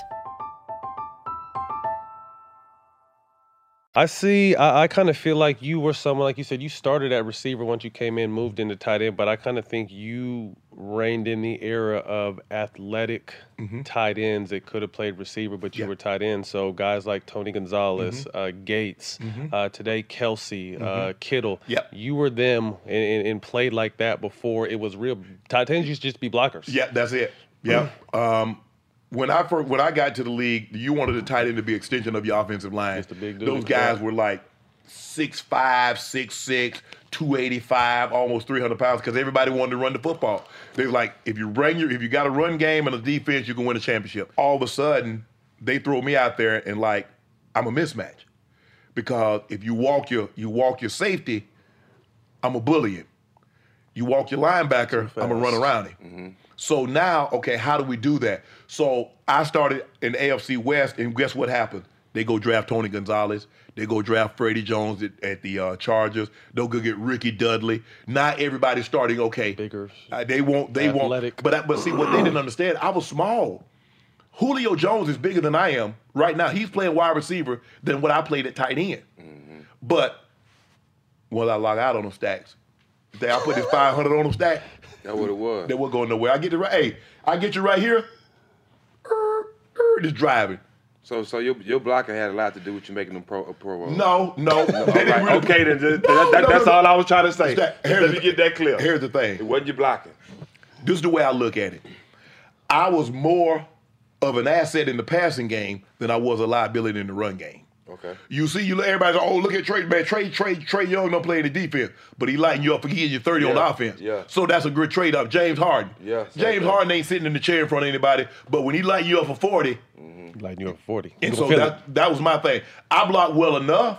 I mean, somebody got two thousand yards running behind me. Yeah, you right. You sure I right. mean, uh, GD or MVP. Yeah, TD. Yeah. Look at all them thousand yard rushes I blocked for. Now they weren't playing with ten. Yeah. Now I'm not saying I'm I'm George Kittle or I'm Gronk. You did what you did. Yeah, but I I got in the way. So two Super Bowls in, in uh, Denver, and you go to Baltimore Mm-hmm. with one of arguably one of the greatest defenses. Yeah. They say uh, you were there, but talk to me about being able to go over there, play play with Ray Lewis, play with that team, and win. Man, I didn't want to leave Denver, um, but it, but it was a decision. Compton.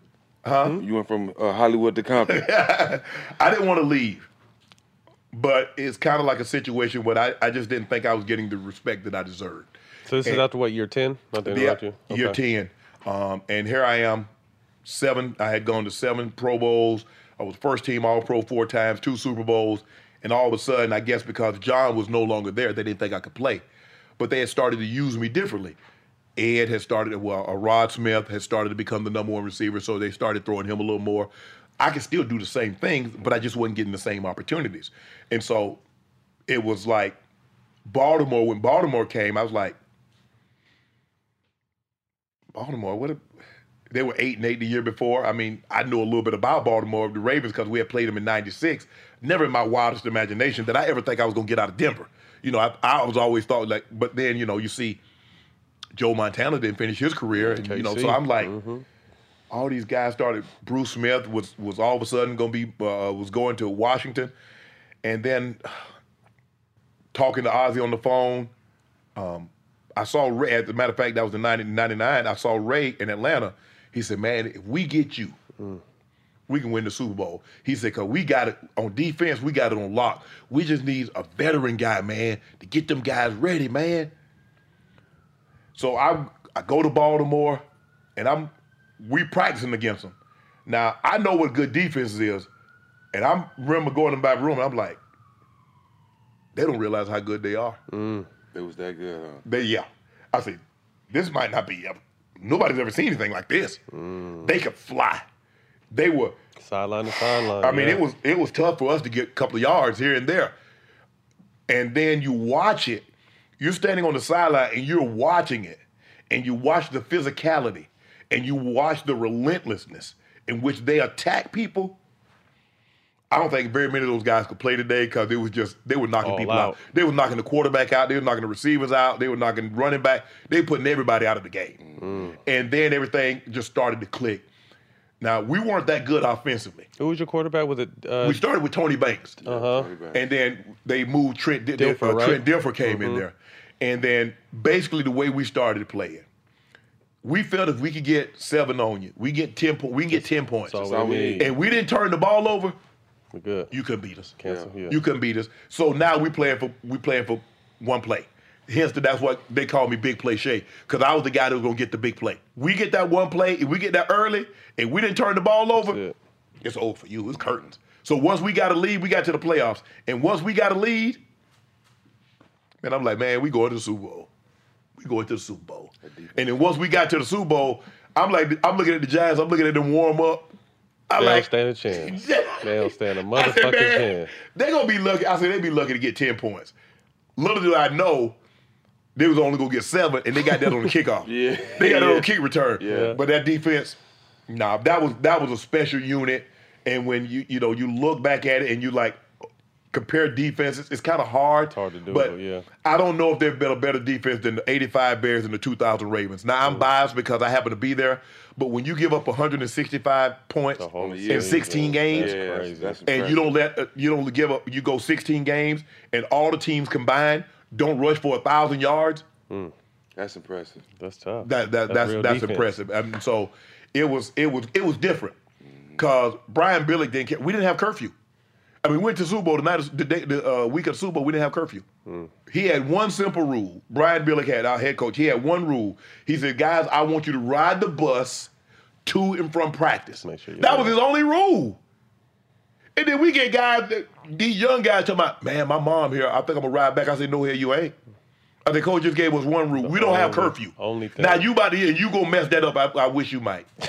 It's always you know what? outta. Stacks, it's always somebody Always one. that you can do right that want to do wrong for no reason. no reason. So nah. So we we got that. That was that was a great time. I got to meet some great friends. Ray, Rod Woodson, guys that I'm friends with to this day. It was a great opportunity. Um, Ed Reed. Ed- no, Ed wasn't there when Ed I was there. there? No, Okay. no, Ed, Ed, yo- Ed, Younger, Ed, younger. yeah, way younger than me. Mhm. Ed came in maybe Like my six, oh five, oh my six? I think my last year. Yeah. I think Ed you might have came in my last him. year. Yeah, I played. I played against him in against them because you went back and you you retired in Denver. In Denver, Went back to Denver. Um, Tell me how important that was to you. Well, we won the Super Bowl. Uh, I lead the team in receiving, and they draft a tight end in the first round. So what they telling me? so so me now, my thing is to get him ready to play. Mm-hmm. See, people look at it like, well, it's not my job. Yeah, actually, it is my job because what if something happens to me during the season and he's mm-hmm. not ready to play? Right. Now my job is to get him ready to play beyond how you practice, how you study tape, what's expected of you. Mm-hmm. That's my job The to vet. prepare him to get him ready to go vet. play. It's a real Going vet. back to Denver, um, talking to Mr. B, who was the owner at the time, um, he's like, I should have never let you go. I said, I'm sorry for that, but you coming back, you coming back home. I want you to finish in that Bronco uniform. And then I talked to Mike, because Mike and I, my first go around, we weren't that close because I don't think he he thought that he just looked at me as just catching. But there were so many other things that once I left, he started to see that the locker room, how guys, how pr- practice, how he how held guys accountable. Then you start to see. Sometimes you don't realize or value things until it's gone.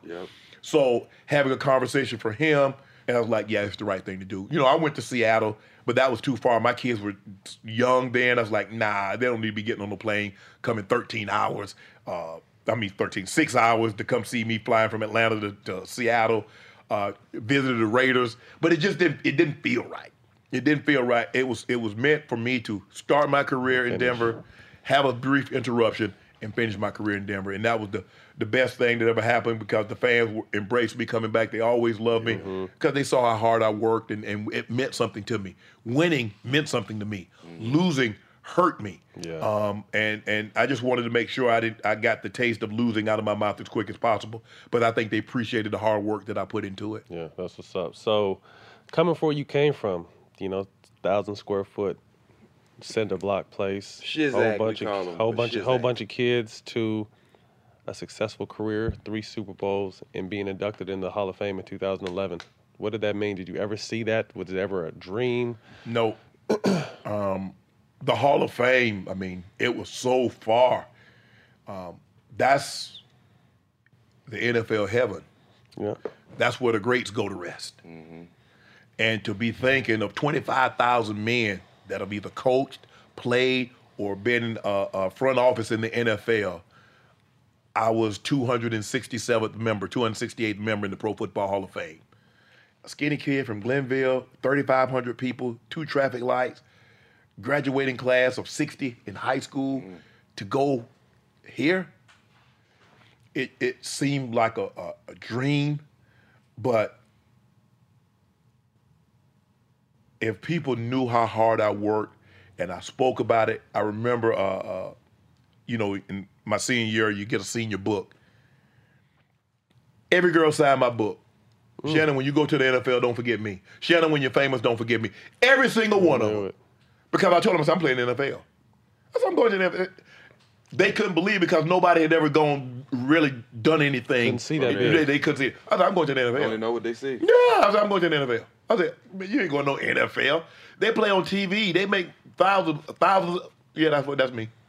That's gonna be me. Mm-hmm. And I just everything that I did was preparing me for that. Now the Hall of Fame. Now I, the NFL. Yeah, I wanted to go to the NFL. I wrote down in my memory in my book. I said I'm gonna go to the NFL. I'm gonna go to Pro Bowl. I'm going to Super Bowl. I ain't put Hall of Fame in there because I my mind wouldn't even let me. Some things your, your mind wouldn't even let you dream. Wouldn't even let you fathom. Right. But I, all that other stuff, and sometimes I still I, I still p- pinch myself to think, damn, I'm one of the best to ever do this. Like, wow.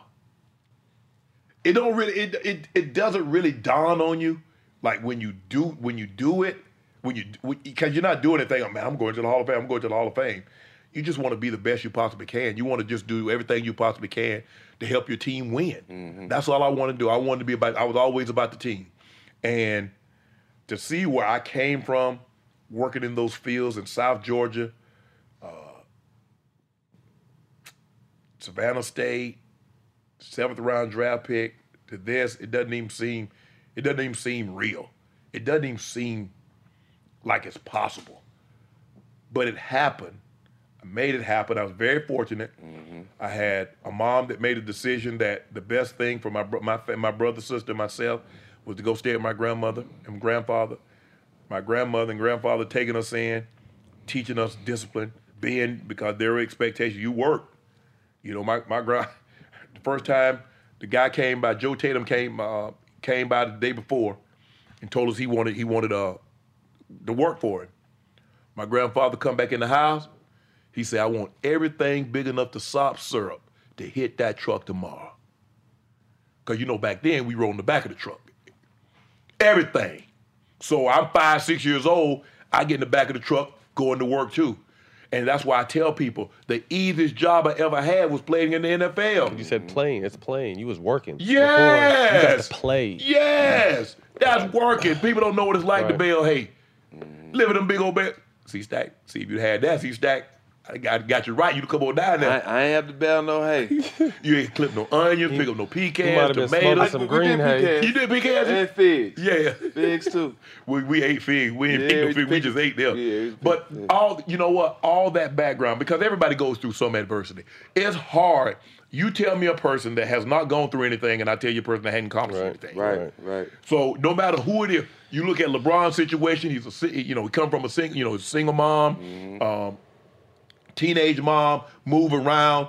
He came through something. Most through of us over had to overcome adversity. So we're used to playing basketball. Ain't no coming over adversity. No.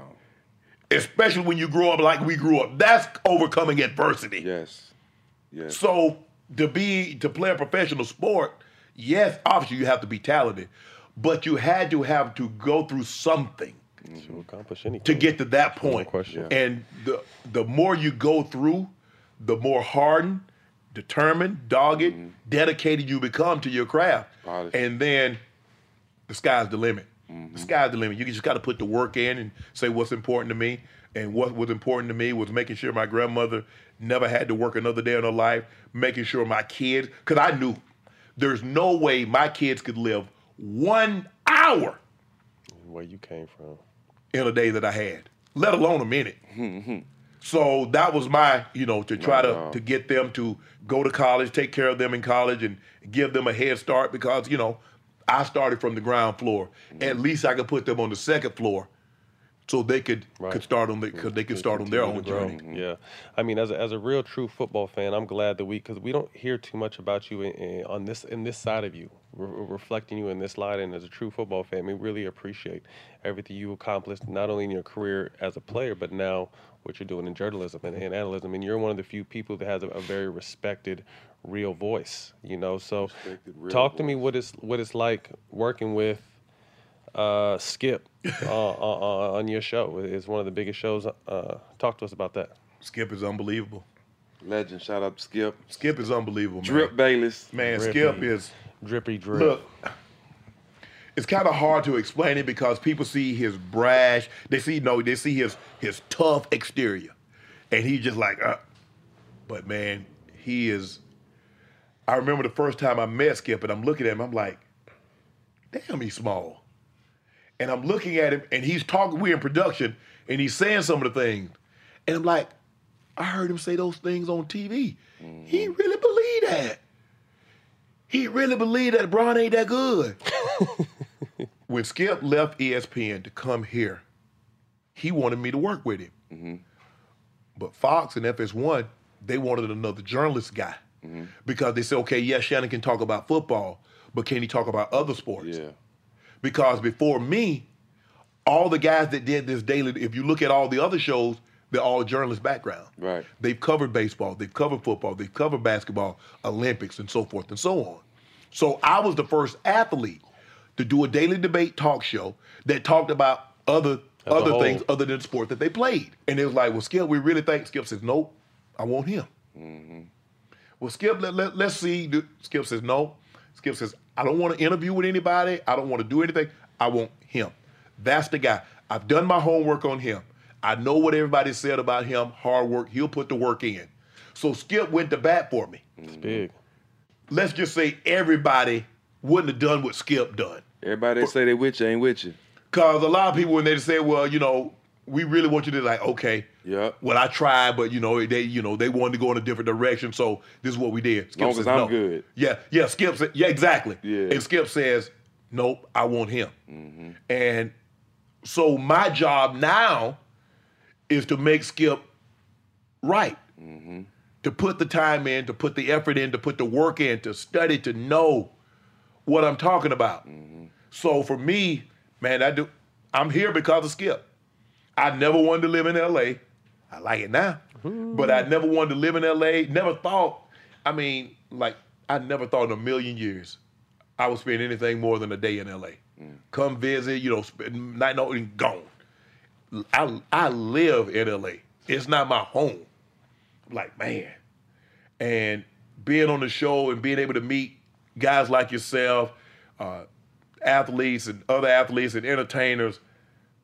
Man, this is great. This is the best job. Look, mm. People don't understand how fun that shit is. It man. is. How fun it is. because I look at it like when we talk, we come on the show. I'm at the barbershop. Mine's Yeah. curse words. Yeah. That's where we are. That, and, and that's what I tell people. I was like, bro, I'm at the barbershop. Yeah. And the conversations that we have, that we're discussing, is that, and that's what people, that's what people, that's why people watch these shows because they're having the same discussion that we're having. Exactly. In the Man, same really- tone. Man, Giannis better than LeBron. Man, LeBron, big stop. Boy, you lying, man. He ain't better than the Kane. Ex- Exactly. So we're we're having those same discussions, Yeah. but we just on live television. Yeah. To see you guys, how you guys talk about your sport and how things are, and then have a, a football player come in and talk about it, or a baseball player, or ap- uh, actors and things. Still about respect. Yeah. It's still about working at your craft, Mm-hmm. and that's what it's about. And in this now, I just work at it. Now I'm not obsessed like I was was. Because when I came out, when I first got here and I got the job, I would do the show and then I would go home and rewatch the show in its entirety. Mm-hmm. Studying film. And I, was just doing that over and over and then over and over. I was rewatching it like rewatch the show like four hours. And my agent said, Shannon, you're gonna burn out. You can't do that. He said you got to do something. I mean, I, I mean, I wasn't going anywhere. I mean, the first year I was here, I put two thousand miles on my car. I went to work, I went to work out, and I came. I didn't do anything. That was it. All the thing was just focus, like focus, just focus, just focus, just focus. He's like, Shannon, you can't do that.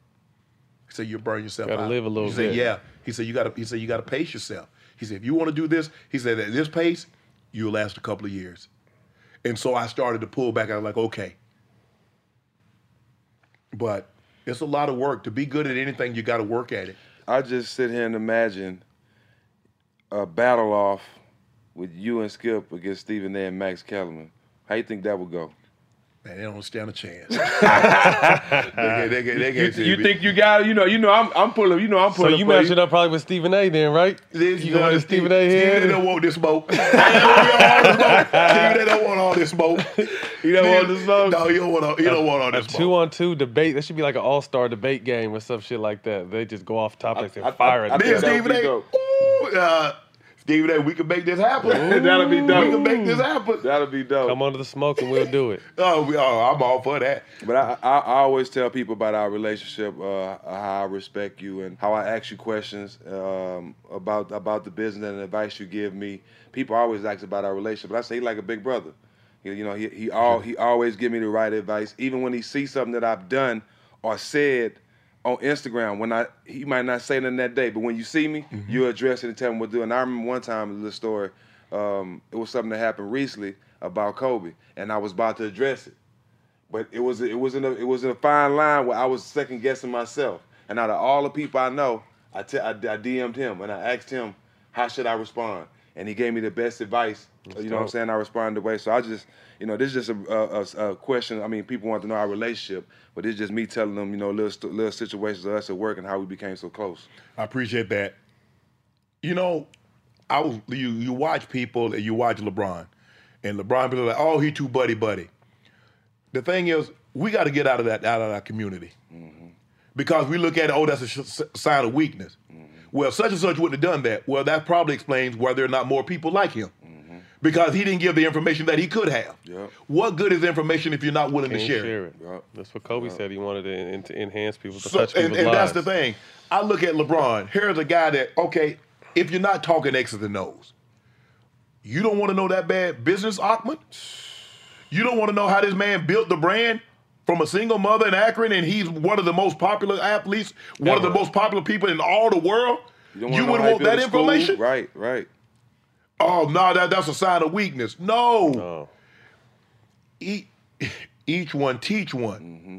Pass that information on. What good is all that information if you're hoarding it? Yep. Look, my thing, the way I look at it, there's enough food. I want everybody, Everybody to can eat. eat. And if you can't eat right now, you can eat off my plate. Yep. Yep. Our communities, man, we got to get away from that because Yeah. it's us. And, uh, look, I'm talking about us. Yeah, and our, definitely in our black community, we quick to say, man, I wouldn't have done. Why? Yep. That explains. We got to get out of that crab syndrome. Well, We're always when like this. We, we instead of opening our ball. arms, I want to grab and help other. Yeah. guy, when they come and ask me, so okay, what's I explain to him, I talk to him. I said, okay, now you can't not say anything because a lot of times guys want to get in this profession where they don't want to talk while they're playing. Yeah. Well, you got to give people a glimpse. You got to Yeah. give people a, a little insight into what they could possibly be getting. Right. That's why some guys do better on television Than than, others. others. Yeah. Because all of a sudden, like, that, that's that.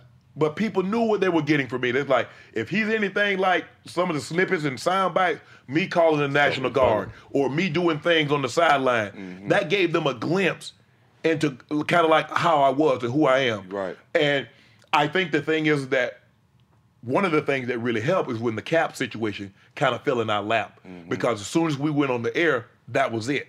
And you know, I it's kind of like a situation like going on in America uh, right now. You couldn't straddle the fence on it. No, Right. You get you, you hey, One side. it's kind of like what's going on right now. You either with this government Or or, you yeah, ain't no straddle. Well, you know, there's some things that No you, gray. You know, Black or white. It's as, as simple as that. Mm-hmm. And for the very first time, there's not a whole lot of subjects that force you to pick a side. Right. It's like when you growing up, you be like, oh, okay, who you with? Okay, I'm with the skins. I'm with the shirts. Who Yeah. what side are you Yeah. on? It can't. What? It doesn't matter to me. Nah, pick a side. Mm-hmm. So, and that fell in, and I think when when people heard me articulate my thoughts on that situation and give a little background in the context, I think people like, okay, I'll tune in, I'll listen a little more, mm-hmm. and they because I kind of try and approach it.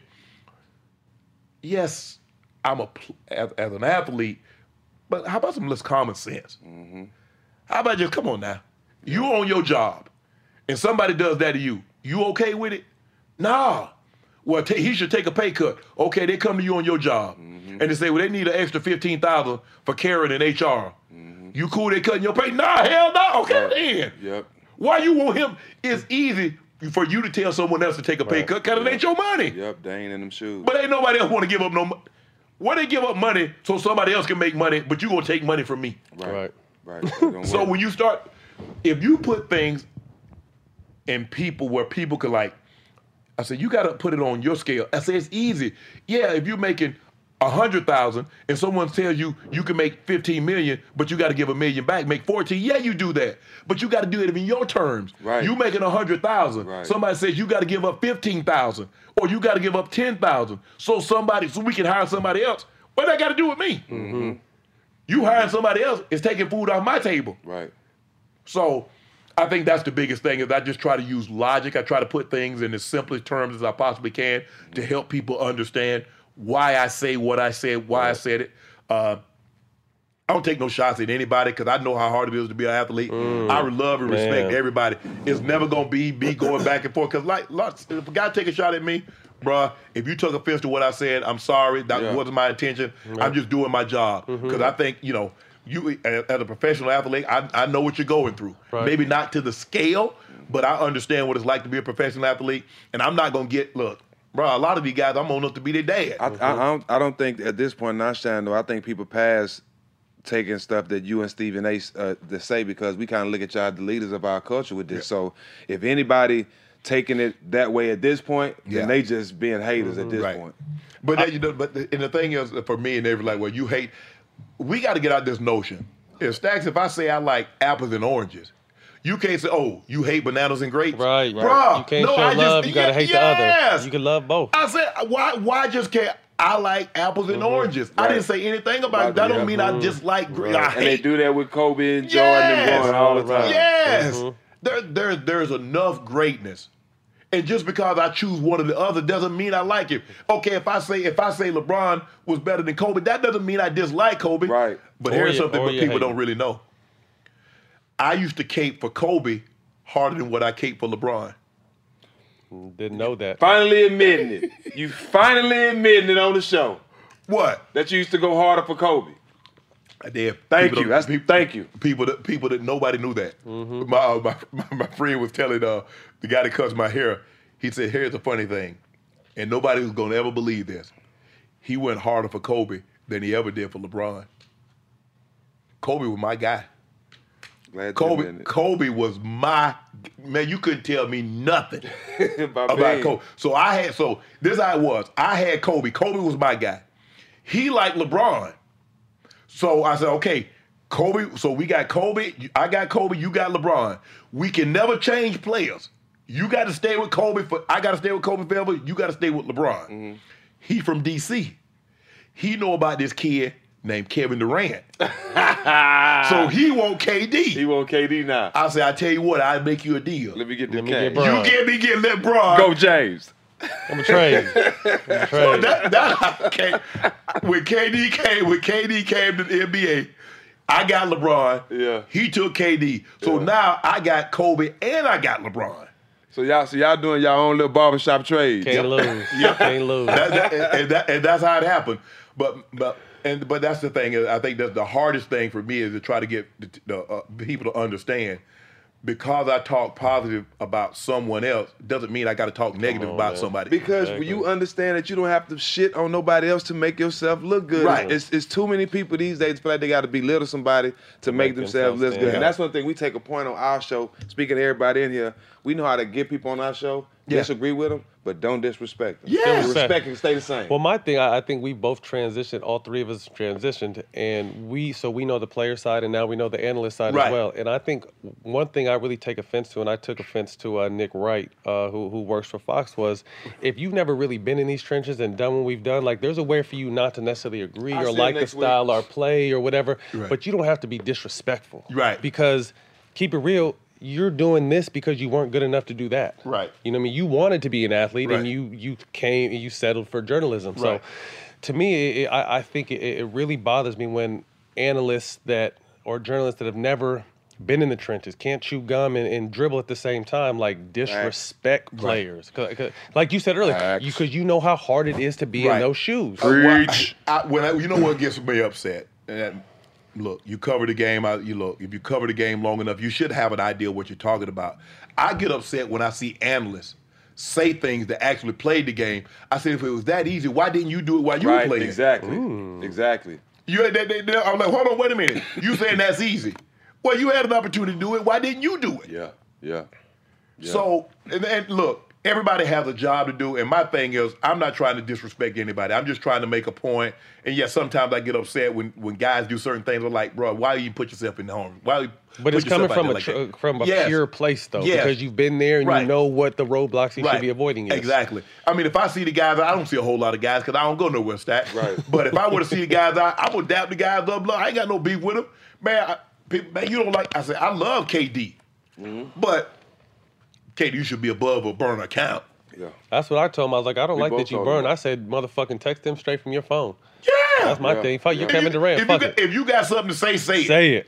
I ain't hiding behind nothing. Say it. They're like, man, I can't believe you said that. I said, well, I can't believe you said what you said to me, so you got it back. hey, right? The fuck you mean? Like, you think you can just say whatever? Yeah. hey, don't, hey, don't, hey, don't let the suit fool you now. Yeah, right? Yeah, You ain't finna just talk to me. What you said to me? Yeah, I can't let you talk to me crazy. But I, you know, like I said, but I think for the most part, it is the guys when I see the guys and having been on this show, the respect that they show me. Though. Absolutely. Man, that makes me feel so good. I'm like, Yeah. everybody. I mean, now they don't nobody call me my name. Everybody call me Unc. Yeah. uh, I mean, from like AD Snoop. to LeBron like and, Snoop. and D Wade. I'm like, man, Because you're speaking for us too. Yeah, Yeah. Whether no you know it or not, you're speaking for us too. I do. Well, you open up doors, and that's what we continue to try to do is just letting people know. I mean, there's other ways you can touch the game, affect Right. the game, be a part of the game, and for your transition to be, like you said, you're one of the only, maybe that, that covers all sports, Mm-hmm. and you were a professional football player, so that takes a lot of hard work and dedication. So we appreciate that, and we love that. But I wanted to also talk kind of a two part question here.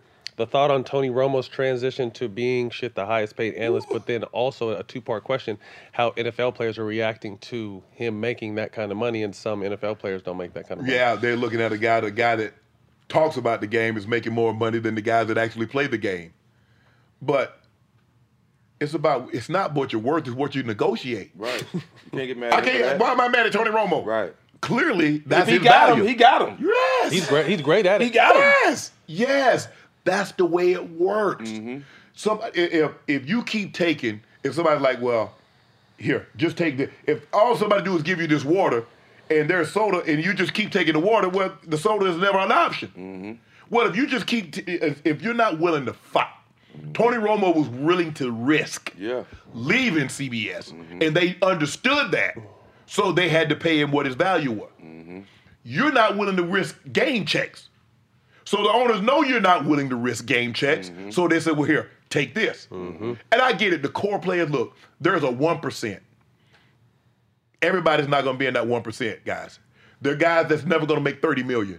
So this seems to be a lot of uh, of money for guys that say the core guys making six hundred, maybe six hundred to a million dollars. So an extra hundred thousand dollars is a lot of money.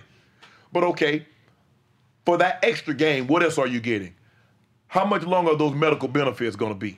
Because five years, of, if the average NFL career is three years, so let's just say you're done with football by the time you're 25, 26. Crazy. What the hell is good as medical insurance is you're 31 and it's done? Everybody's not going to be like a Shannon Sharpe and get a job in television, or be Michael Strahan, or Right. be Tony Romo. Right. So what about those guys? Mm-hmm. So, so I don't think guys, you got to be willing. You got to be willing to risk something in order to gain something. and so right now, the guys are not willing to risk checks to miss. And so I don't, I don't, yeah, I don't understand what the rush is because here's the thing: owners don't want to negotiate contract with players with a year left on the contract, but they want to do this deal a year before it's up. Why? Right. Beneficial for them. Ex- Exactly. But look, it's not easy when you got a lot of overhead.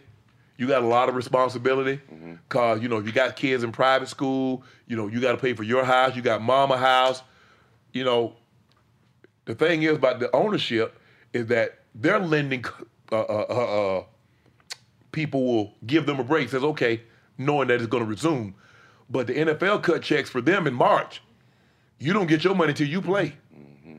So they'll put somebody else on the field, Easily. and people will watch it. Mm-hmm. So that's what happened in '87 when they struck. Mm-hmm. They put what they call scabs, and people watched. Mm-hmm. And guess what happened? Some of the biggest stars you wouldn't believe crossed the picket line and went back out there.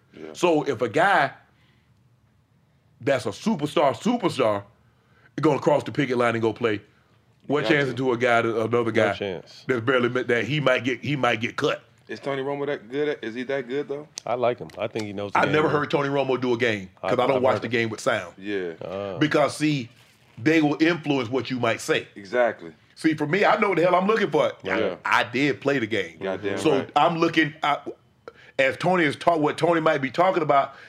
See, I don't watch the game looking for touchdowns or this or that. Yeah. I'm looking, okay, formational offense, defense, why he scored, how he scored. Mm-hmm. What's coming. Not that he see fans only care about that he scored. outcome. Yeah. Yeah. I'm analyzing eight. Man, ooh, they playing they playing cover five, which is two man, Mm-hmm. two deep safety, man underneath. Call it we call it cover five. So I'm looking at ooh ooh, this gonna be open You and see then, it before yes, happens, yeah. yeah. So I, I- that's what I'm looking at. And so for So me, what's open in the cover five? The middle.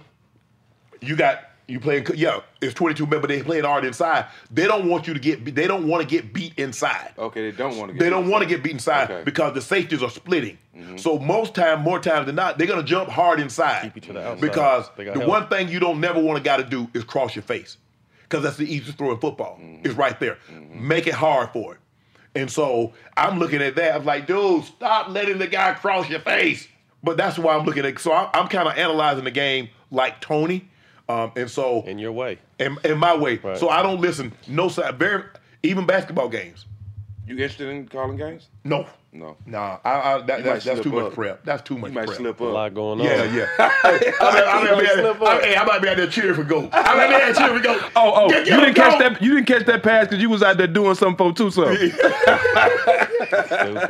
But that, that that's yeah. Uh, I mean, that's a lot of money. Yeah. But uh, um, that makes it better. That makes it for Someone the else industry. gonna get in now. Come on, man. They open yeah, doors. So you got For the yeah, next person. You yeah, open the doors. Yeah, I You don't, open the doors. I never begrudged anybody For getting their money. for getting their money. Can't do it. What I'm counting, what I'm pocket watching for. Can't do it. Won't do it.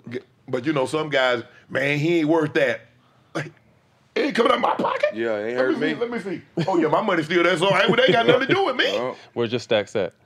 my stacks at? Yeah. They ain't on me today. Ah, see. Oh, you see, Right, yeah, right, see, I right. know you. You used to walk around with a bunch of money in your pocket, ain't you? They ain't Stan? on me today, but it ain't far. Drug dealer day. It ain't days. far. It ain't far. Back in the day, you walk around with a bunch of money in your pocket. Not back in the day. Yesterday. No, What no, you no, I don't mean? do that no more. Still do. I mean, back in the, when I played in my height, That was you. yeah, I keep. I always used to walk around. Look, Twenty five hundred. That's all. if if if I if you call me with less than five grand on my in my pocket, call the cops. Somebody just robbed me around the corner. Now, Them days you can't do it. You No, no, no, it no. today, I be spending days. it too much. When I kept that shit just screaming my name, like I gotta spend it. I don't be having no money. Yeah. All credit cards for me. Fuck Yes, sir. that. yeah, but, that, but I don't I don't. Shoes is my thing. That's your And bags too. Oh yeah, no, I keep, you know I keep a little something. Yeah, I, I, You got, I all, like- you got all the dope bags now. But that's that, but that's the, but and I tell people, it's like say I I save to a certain extent. I do. I said, but I want my my my money and my last breath to run out at the same time. Enjoy that shit. I said, what about me enjoy? it? Why I got to leave everything for everybody else to enjoy? it? Ooh, I I earned it. Yes. Let me Yeah, but people it. don't realize we get a lot of shit free too. What you get? Who who, you- who your hookup? I ain't getting Oh no, not the shit you got. We Well, Jack does a be- Jack does a begging section. That's where we be getting all this shit for free. Well, I, I didn't. I don't have to beg him today because I asked him for a, a jersey he's supposed to be getting for me, a Lamar Jackson jersey. I'm gonna get say he had pulled the Baltimore Ravens, but I, I got failed one. to get my jersey yet, dog. You gonna get the jersey, man? I don't know. I, I might have to call. Uh, who can I call? Ghostbusters. No, they don't. They, they don't work. I get the, I get the jersey. Oh, I got pulled.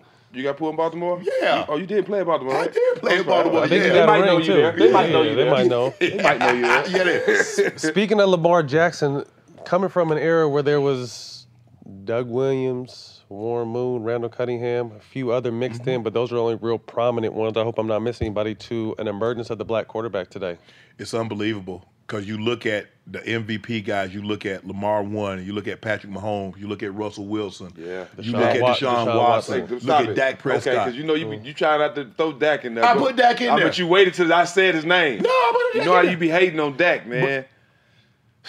I mean, I, look, I had to say his name for you to say it, Shannon. He he like the he like the fifth best brother quarterback. That's a, that's an accomplishment. that's pretty good. No, but no, but but but you see what's happening. Defenses are getting faster.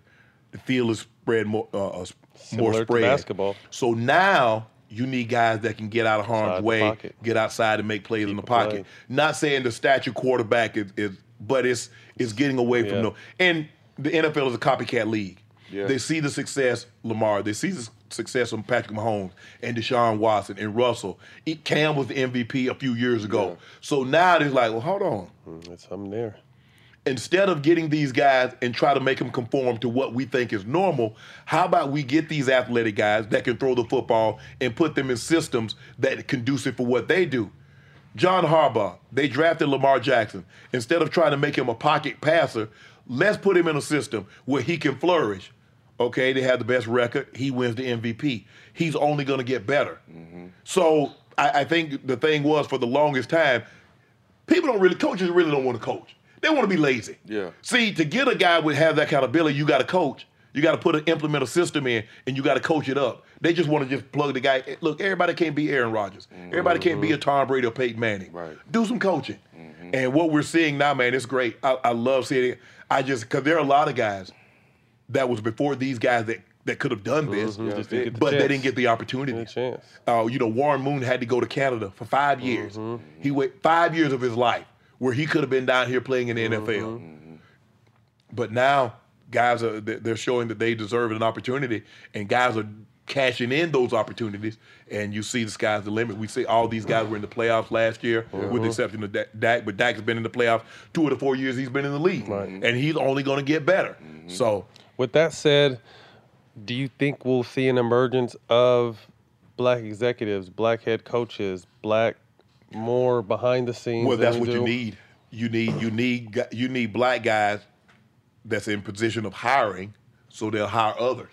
That look Uh, like it's them. funny that we got seventy percent, you know, black players in the league, and we only got a handful of black coaches. Yeah. But you know, most times than not, when you interview somebody, you interview somebody that looks Look like, like you, you. that sounds like you, that thinks like that you. talk that and shit. It, it, it, it takes it takes something special to branch outside of that. Mm-hmm. What you're comfortable with, what's what seems to be normal. Right. Uh, you know, and hopefully we, we start to see that. That's what we need. We need guys in, in manage in management roles that's going to take our opportunity and give guys a fair shake. And when a guy doesn't win the Super Bowl in his first year, don't can him. Yeah. Right. Because man, you know, because when we they get black guys get canned, we- man, they don't resurface like this ain't, like some of the it, it, it ain't, it, ain't the, it ain't the normal just can.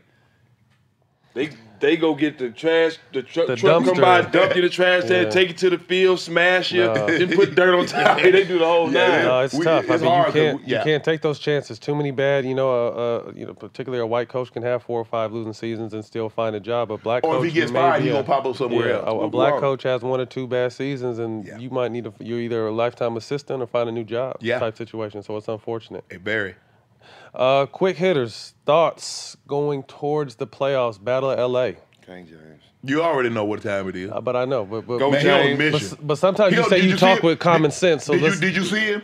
I don't know if y'all noticed There you lately. go. Y'all know y'all ain't noticed lately, but it ain't none of my business. I only but y'all brought it up, so we gonna talk about it. Yeah. Y'all saw what happened. I saw. Now he brought the 40 piece. Yeah. Now you start now, he still can get downhill. Yeah, Easily. Easy. Still can post. easily. And now he done added 40 footer to his resume. That's incredible. It's 17 years. I think to me, it's hard to say that Giannis and leaps and bounds ahead of LeBron from Thank the you. and I think Kendrick Perkins might have said something like this because we always devalue LeBron's greatness in the East because it was the East. And Right. the East is some they say East is weaker than the West, but if you take LeBron take a look at the team last year when he was hurt and what they did. Obviously, getting AD is a huge help, but they went from dog shit to first place Number in the, in the Yeah. West. Yeah. You know what I mean? So you gotta This you gotta have this, the same this how energy. you know this is how you know LeBron to go. The guy that he traded to New Orleans and the guy guy he he traded, traded. for. That's what everybody say. So I'm I'm, I'm a co-signer. It Bug again. it. The guy that LeBron Traded. that went to went to New Orleans. LeBron's traded him, Bi. Lonzo, Josh Hart, Mm-hmm. and now they got Zion. LeBron went back there minus AD and beat him. Mm-hmm. That's how you know you're good. Look at Cleveland. How Cleveland? How Cleveland looking without Bron? Dog now shit. Bron had maybe less and took that to the finals. Man, the Lakers good this year got a lot to do with AD. Don't do that. Yeah, I, I'm Don't not saying AD, AD special, but don't don't you try to diminish Go No, James. you can't. You can't. No, you can't. They, they- you can't do that. He now. makes the engine go. He I mean, makes the engine go. That's it. I mean, he's not supposed to be playing like this in year 17. No. He's not. You're not supposed to be leading it. Think about it. MVP. Leading the league in assists in year 17. 10.3. John Stockton led the league in assists his last year was year 12. Mm-hmm. John Stockton played 19 years. Mm-hmm. He wasn't 6'8", 290. They got to do with that. Said 290. Yeah. Jumping before his vertical. and, and, and, and winning. And winning. And giving folk the bit. He, he ain't supposed to be dropping those 34 point triple doubles, getting 40 pieces, and he's still elevating. You Yeah. see where he Oh, took he's out from the other night? somebody. Oh, yeah. Did you see where he took? He took outside the lane. But he's doing all this shit And now with it too, yeah, and in all year this shit 17. now too. Yeah, Game's I love easier it. now when you playing I with a love it. player I said at the very beginning of the season, if he's in a position to where AD is sort of like Jack said, AD is kind of the focal point that this part of the season in the playoffs he's going to be at his best. Yes. You know, I think he did a good job of riding the team and kind of understanding, showing flashes here and there during the season of obviously what he can do. But to me, he just managed the game so much better this year. Yeah. He made sure everyone else got involved. He made sure AD knows, motherfucker, we're going to come to you Yes. in April and May. So get ready now in December. Yeah. You know what I mean? So he meant to me, his management of the whole season has been brilliant. Talk to me where you think, real quick, before we get back off track. Mike, Kobe, LeBron, where are they at for you? I'm gonna go. You know, old Goat James. He's one. Because for me, is that you look at the totality. You see, everybody, it- it's like it's, it's almost. I even hate talking about you know Kobe and LeBron because anytime you talk about Kobe and LeBron, Jordan six and zero in the finals. Kobe got more championships than LeBron. All that, they always got something. They always got something to say. Yeah. But somebody, I mean, eight straight finals, eight straight, That's tough. and the best play. I mean, he look. I mean, that last year in in uh in in, uh in Cleveland. Come on, man. They had no business. They had no business being in the finals, That was except for that amazing. man greatness. That was amazing. And, and and look, when you look at when you look at teams that he's lost to, those Warriors teams, of all the championship teams, that might be one of the top five best Dynasty. teams ever. Ever, He no dynasties. question. No and question. LeBron, oh, LeBron lost to the Warriors. Really? Everybody else did too. So so we expected LeBron to beat LeBron and Jr. and that and, and, and, uh, Rodney Hood and Jordan Clarkson and George Hill. We expected him to beat KD, Steph, Klay, Draymond. I did. And JaVale, really. And Steve Kerr. Yes, you got, you got really. a real coach too. yeah, the coach. And, it- and when he lost, he lost to uh, San Antonio. So a we, young what we gonna do with Tim? So Tim Duncan, there's no question. Tim Duncan is the greatest power forward to ever breathe. Mm-hmm. And so he had Tony Parker, he had Manu, Kawhi was just coming onto the scene, and he had Pop. Yep. So he loses to that and be like, oh. So what team that Jordan never played that was that? Good question. I think honestly, Detroit teams were good. They, were were the Warriors good? Yeah, nah, no. No. I'll tell you a team that was good. Pistons was good. Big Three Celtics. Pistons was good. When they prime. The You remember them? good. Were they were they Warriors good? There's levels to good. They was champions. Were they Warriors good? Okay, which one KD? I want to know on the on Hold the on. Pistons. How many Hall of Famers on that team? Who? That Pistons team. The same amount as the as the, as the, as the Warriors. Look, I'm, I'm just asking a question. You think so? Chance? Who, who, who you, who's your who's I'm your? talking about Isaiah. Rodman? Are you talking about? Oh, you, wait, wait, so, He talking about Jordan. He was talking about Jordan. Are you talking? Okay, I thought you were talking about LeBron and who Yeah, no, no. But I- here's but He here's said the, Jordan didn't play nobody like Oh. like them. no, but no, no, no, no, no, Detroit. Come on now. They had four Hall of Famers. So so which one- which one of those Hall of Fame? Look, there. Look, as a guy in the Hall of Fame, there's levels to Hall of Fame. No question. Don't Talk that shit to him, huh? Uh, there's there's like there's Mo like, Cheeks in the Hall of Fame. Oh, no, I got better numbers than him as far as points. Stack, but here's the thing. I'm just keeping it real. Stack. There's like Jim Brown, Joe Montana Hall of Fame. You know, there, there's there's rooms to it. You know, you go to the Taj Mahal, there are rooms in the Taj Mahal. Right. Everything everything is not housed in, in one room. Mm-hmm. So there's levels to this. There's KD.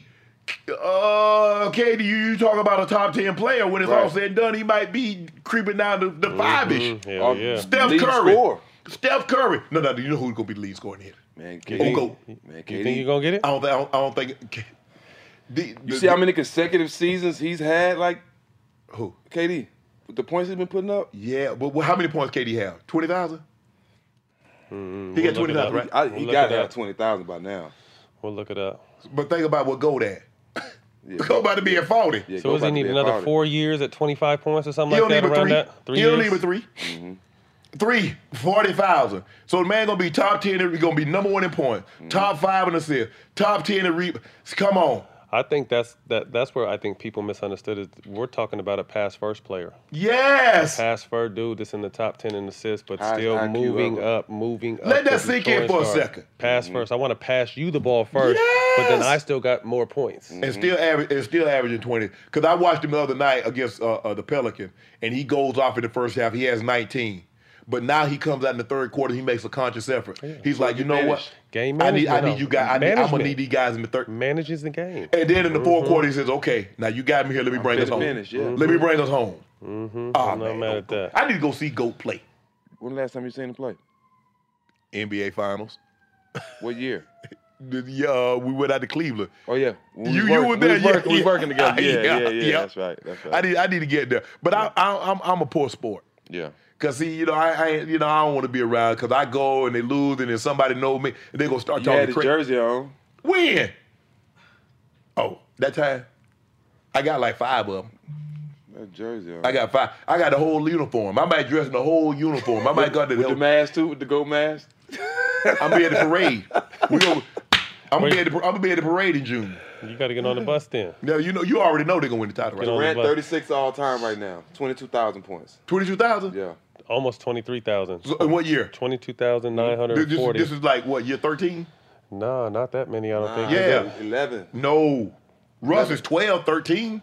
Is he up in there? Yeah. If LeBron, he got to be year 13. Yeah. Could be. LeBron's 17. 36 all time. Look at the go. Now you tough. know. Now you know what that is. That, so that's sport. That's like what 11,000, 12,000 behind Goat right now. Man, KD put up some points now. In a hurry. I mean, this What I like KD is because I think him coming off this hurry, injury, his his game has never been bla- based off athleticism. You know what I mean, you take LeBron's athleticism away, that's a lot, but you can't take it away. I mean, he's in year 17 doing what he's doing. Yeah. But I, the reason why I think KD has a great run and a great chance is because it's never really been based off athleticism for him. It's jumpers.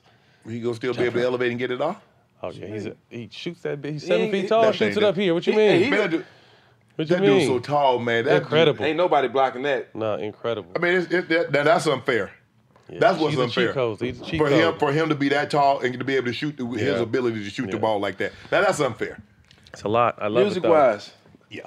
what kind of music you listen to? Give me your top. Well, tell me what kind of music you listen to first. Then give me your top five artists. I'm old school, bro. See, like guys like listen to stuff to get them going. I couldn't. I pass out.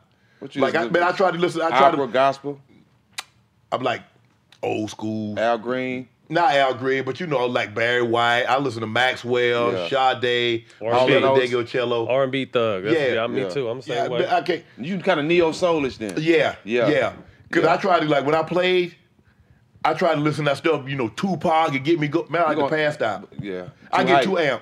Cause see, I, I've never had a cup of coffee.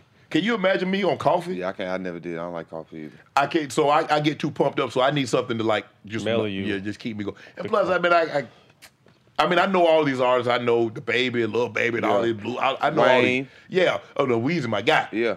Now, that's that's my guy, but I got to slow it down.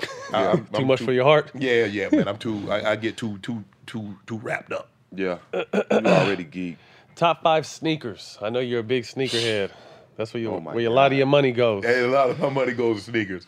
You a Jordan one guy for sure. Uh, you, uh, it's hard to go wrong with the Jordan One. Right. It's hard to go wrong. Um, I got the frags on today. Uh, I like the I like the Duck series. Anything that they do with the Ducks, that's a that's everybody want that shoe. Mm-hmm. Um, I like the LeBron MVP pack. I like the LeBron South Beaches. I like the Jordan, Jordan Two, the original. So you know his a sneaker. He know the Come names on, he and all that. Yeah, Yeah, yeah, I like that. Uh, I like the three. The, uh, you know, most people love the, the if you're a sneakerhead, most people love the Jordan one. Yeah. I like the th- I I'm like the threes and fours. I like the threes. I like the Threes three. Yeah, yeah. I like the threes. I like the fours. It's hard to go wrong with Jordan. Mm-hmm. Um, and and I wear a lot of Jordan, but oh, oh, oh bro, I got I got Kobe's. As a matter of fact, um, I got a pair of Kobe's when he was wearing the Huaraches. I got those cold. signed from him when he was uh, uh in cold. Denver played. So You got classic runners too. You got some classic runners I yeah. seen you oh, wear I too. like the I like the Air Max. I, no, I, I just like shoes. Yeah. It- it's a it's a bad habit to have. Mm-hmm. It, it really is. It's a- Expensive. it, it is very expensive. But I You don't. everybody got their thing though. Look, I ain't got a. I, ain't, I don't have a boat. Yep. And right now, I ain't, you know, I ain't putting nobody else kids through college. You know what I mean by that. uh, so, so right now, you know, I got a little, I got a little, a little extra money. Play with it a I got little a little extra money. Right. I got a little extra money. You know, a Yes, extra, yeah. So that, that's my thing right now. So you know, probably if I find somebody to settle down with, you know, probably the sneaker game. Mm-hmm. But right now, you know, what I'm looking for, you know, I hadn't found it yet. I'm, but I'm looking. Keep looking. Yeah. Speaking of that, who's I mean, single man, you know what I mean, out here in LA, Mm-hmm. well dressed, kicks, kick mean, kicks do what they do. Who's your celebrity crush? I didn't, uh, Matt. excuse- I don't mean to interrupt you, but ask him. I didn't show him so many DMs. People hitting me About And, uh, uh, about, about him. About Yes. Unc? About him. That boy a killer out But here. this is why I tell women that I go out on a date with. I said, this juncture of my life right now, I'm looking for someone to partner with, not sponsor. Mm-hmm.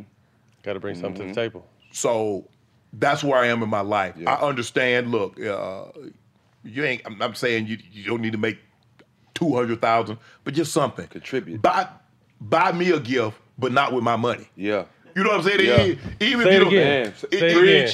We even if, even if you don't do nothing but buy me a pair of sneakers. Yep. Don't buy me. Don't buy me cologne. I don't wear cologne. So cologne. I haven't worn cologne in probably 35 years. I don't Really? wear cologne. But buy me something with your money. Mm-hmm. If it's nothing but a, a Lululemon shirt, I'm, I'm cool with that. Yeah. Thought. But yeah, but don't use how you gonna use my money to buy me a gift and say I got you something, baby. no, no, you picked out something. Yeah, you didn't give me anything. You picked it out. Uh, but you know that's that's the hardest thing. I was in a relationship when I first got out here, and that ended, and so it was it was tough. And so um, putting yourself back out there on the market because I was out of I was out, out of the market for ten years, and uh, it- it's different now. You know, it- it's you know I, I feel like a you know what's acceptable. You know, to talk. How do you talk? How do you approach somebody? So I get I get a little nervous because you know if you say something that you know maybe was that too aggressive or was I'm not aggressive enough. Yeah, yeah, And so. I, I it- it's just hard. So you know you just gotta. it- It's tough, man. Deep it's breath. tough. Gotta Deep let breath. them choose you. Smoke Let a 'em black and choose mild, you. take a shot. Let them choose Yeah. me? Yeah, just let them choose you. They been Shoot, choosing ain't, up. ain't nobody ain't nobody choosing me. They, they don't- So back to the question. So who's your, who, do you have a celebrity? Do you have a crush out there? Celebrity crush. Man, everybody know my celebrity crush. Obviously, one would be old Nico. You know, that we call we Nicole don't say Murphy. Nicole, we say Nico. Nicole Murphy. Nicole. I like Regina Hall. Yep. Uh, we both like Uh oh. What'd you say? We both like her. Nah, we can't both like her. Dang, dude. Let me I ask got a about girlfriend. I got a girlfriend. Uh, well, So dang, you- you I'm, off, liking I'm off the market, but I still like her. Okay, those are probably like the only ones in my in my That's it. age. Just two. That's it, man. I mean, I, I it, it comes and goes. I mean, sometimes I mean, you be in these mood where you like, you know, certain five type. ten Mhm. and thick, and then the next minute you like five two and petite. Yeah. So it just you know, Just would go with the varies. wind. yeah. I just I just want to look. I just want to find somebody and be able to come home to and say, and when I come home, baby, I'm home, and when she or when she comes home, baby, baby, I'm home, and I get a kiss. That's what I'm looking for. Making each other better. That's it. Yeah. That's it. I'm looking. Yeah. I'm looking for somebody to, to grow with. Jack has found that. Yep, I have. I, Good I you, ain't bro. married yet, but I've, I've Yeah. definitely. Yeah, you married yet? You just ain't made it. up. You just ain't got You the ain't got certificate. You Yeah, married. yeah, When yeah. you you hey you live with somebody as long as you live. Yeah, you married. right, facts. Man, we want to thank you, man, for your time today coming Bro, on. We know you're really busy. Thank Man, you for thanks for coming and joining us. Just gonna come Yes. see us, man. We appreciate can it. man. Oh, man. They've been, hey, they've been asking Meant a lot for you. Man, that's a wrap. All the smoke. Hall of Famer. Uncle Shay Shay. Shannon Sharpe, Uncle Shay Shay. You can catch this on Showtime Basketball YouTube or all platforms streaming podcasts. All them boys. And we gonna do something before two something. Yeah, we are. At Bet365, we don't do ordinary. We believe that every sport should be epic. Every home run, every hit, every inning, every play. From the moments that are legendary to the ones that fly under the radar. See for yourself when you sign up today and get $150 in bonus bets when you bet just $5. Whatever the sport, whatever the moment, it's never ordinary at Bet365. 21 plus only must be present in Ohio. If you or someone you know has a gambling problem and wants help, call 1-800-GAMBLER. Terms and conditions apply. From BBC Radio 4, Britain's biggest paranormal podcast is going on a road trip. I thought in that moment, oh my God, we've summoned something from this board. This is Uncanny USA. He says, Somebody's in the house, and I screamed. Listen to Uncanny USA wherever you get your BBC podcasts, if you dare.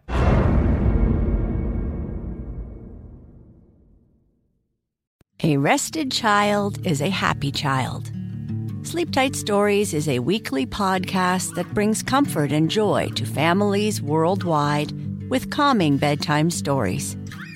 The stories are relevant to children and spark wonder without overstimulation, so they can fall asleep and stay asleep.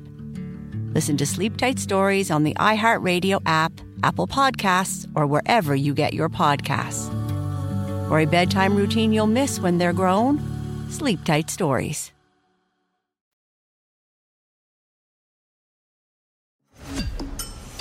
This life was all I ever wanted. I'm not leaving. Not yet. I was hoping you'd say that. You gotta hit the streets, make some money. People like us must destroy people like him. Buckle up.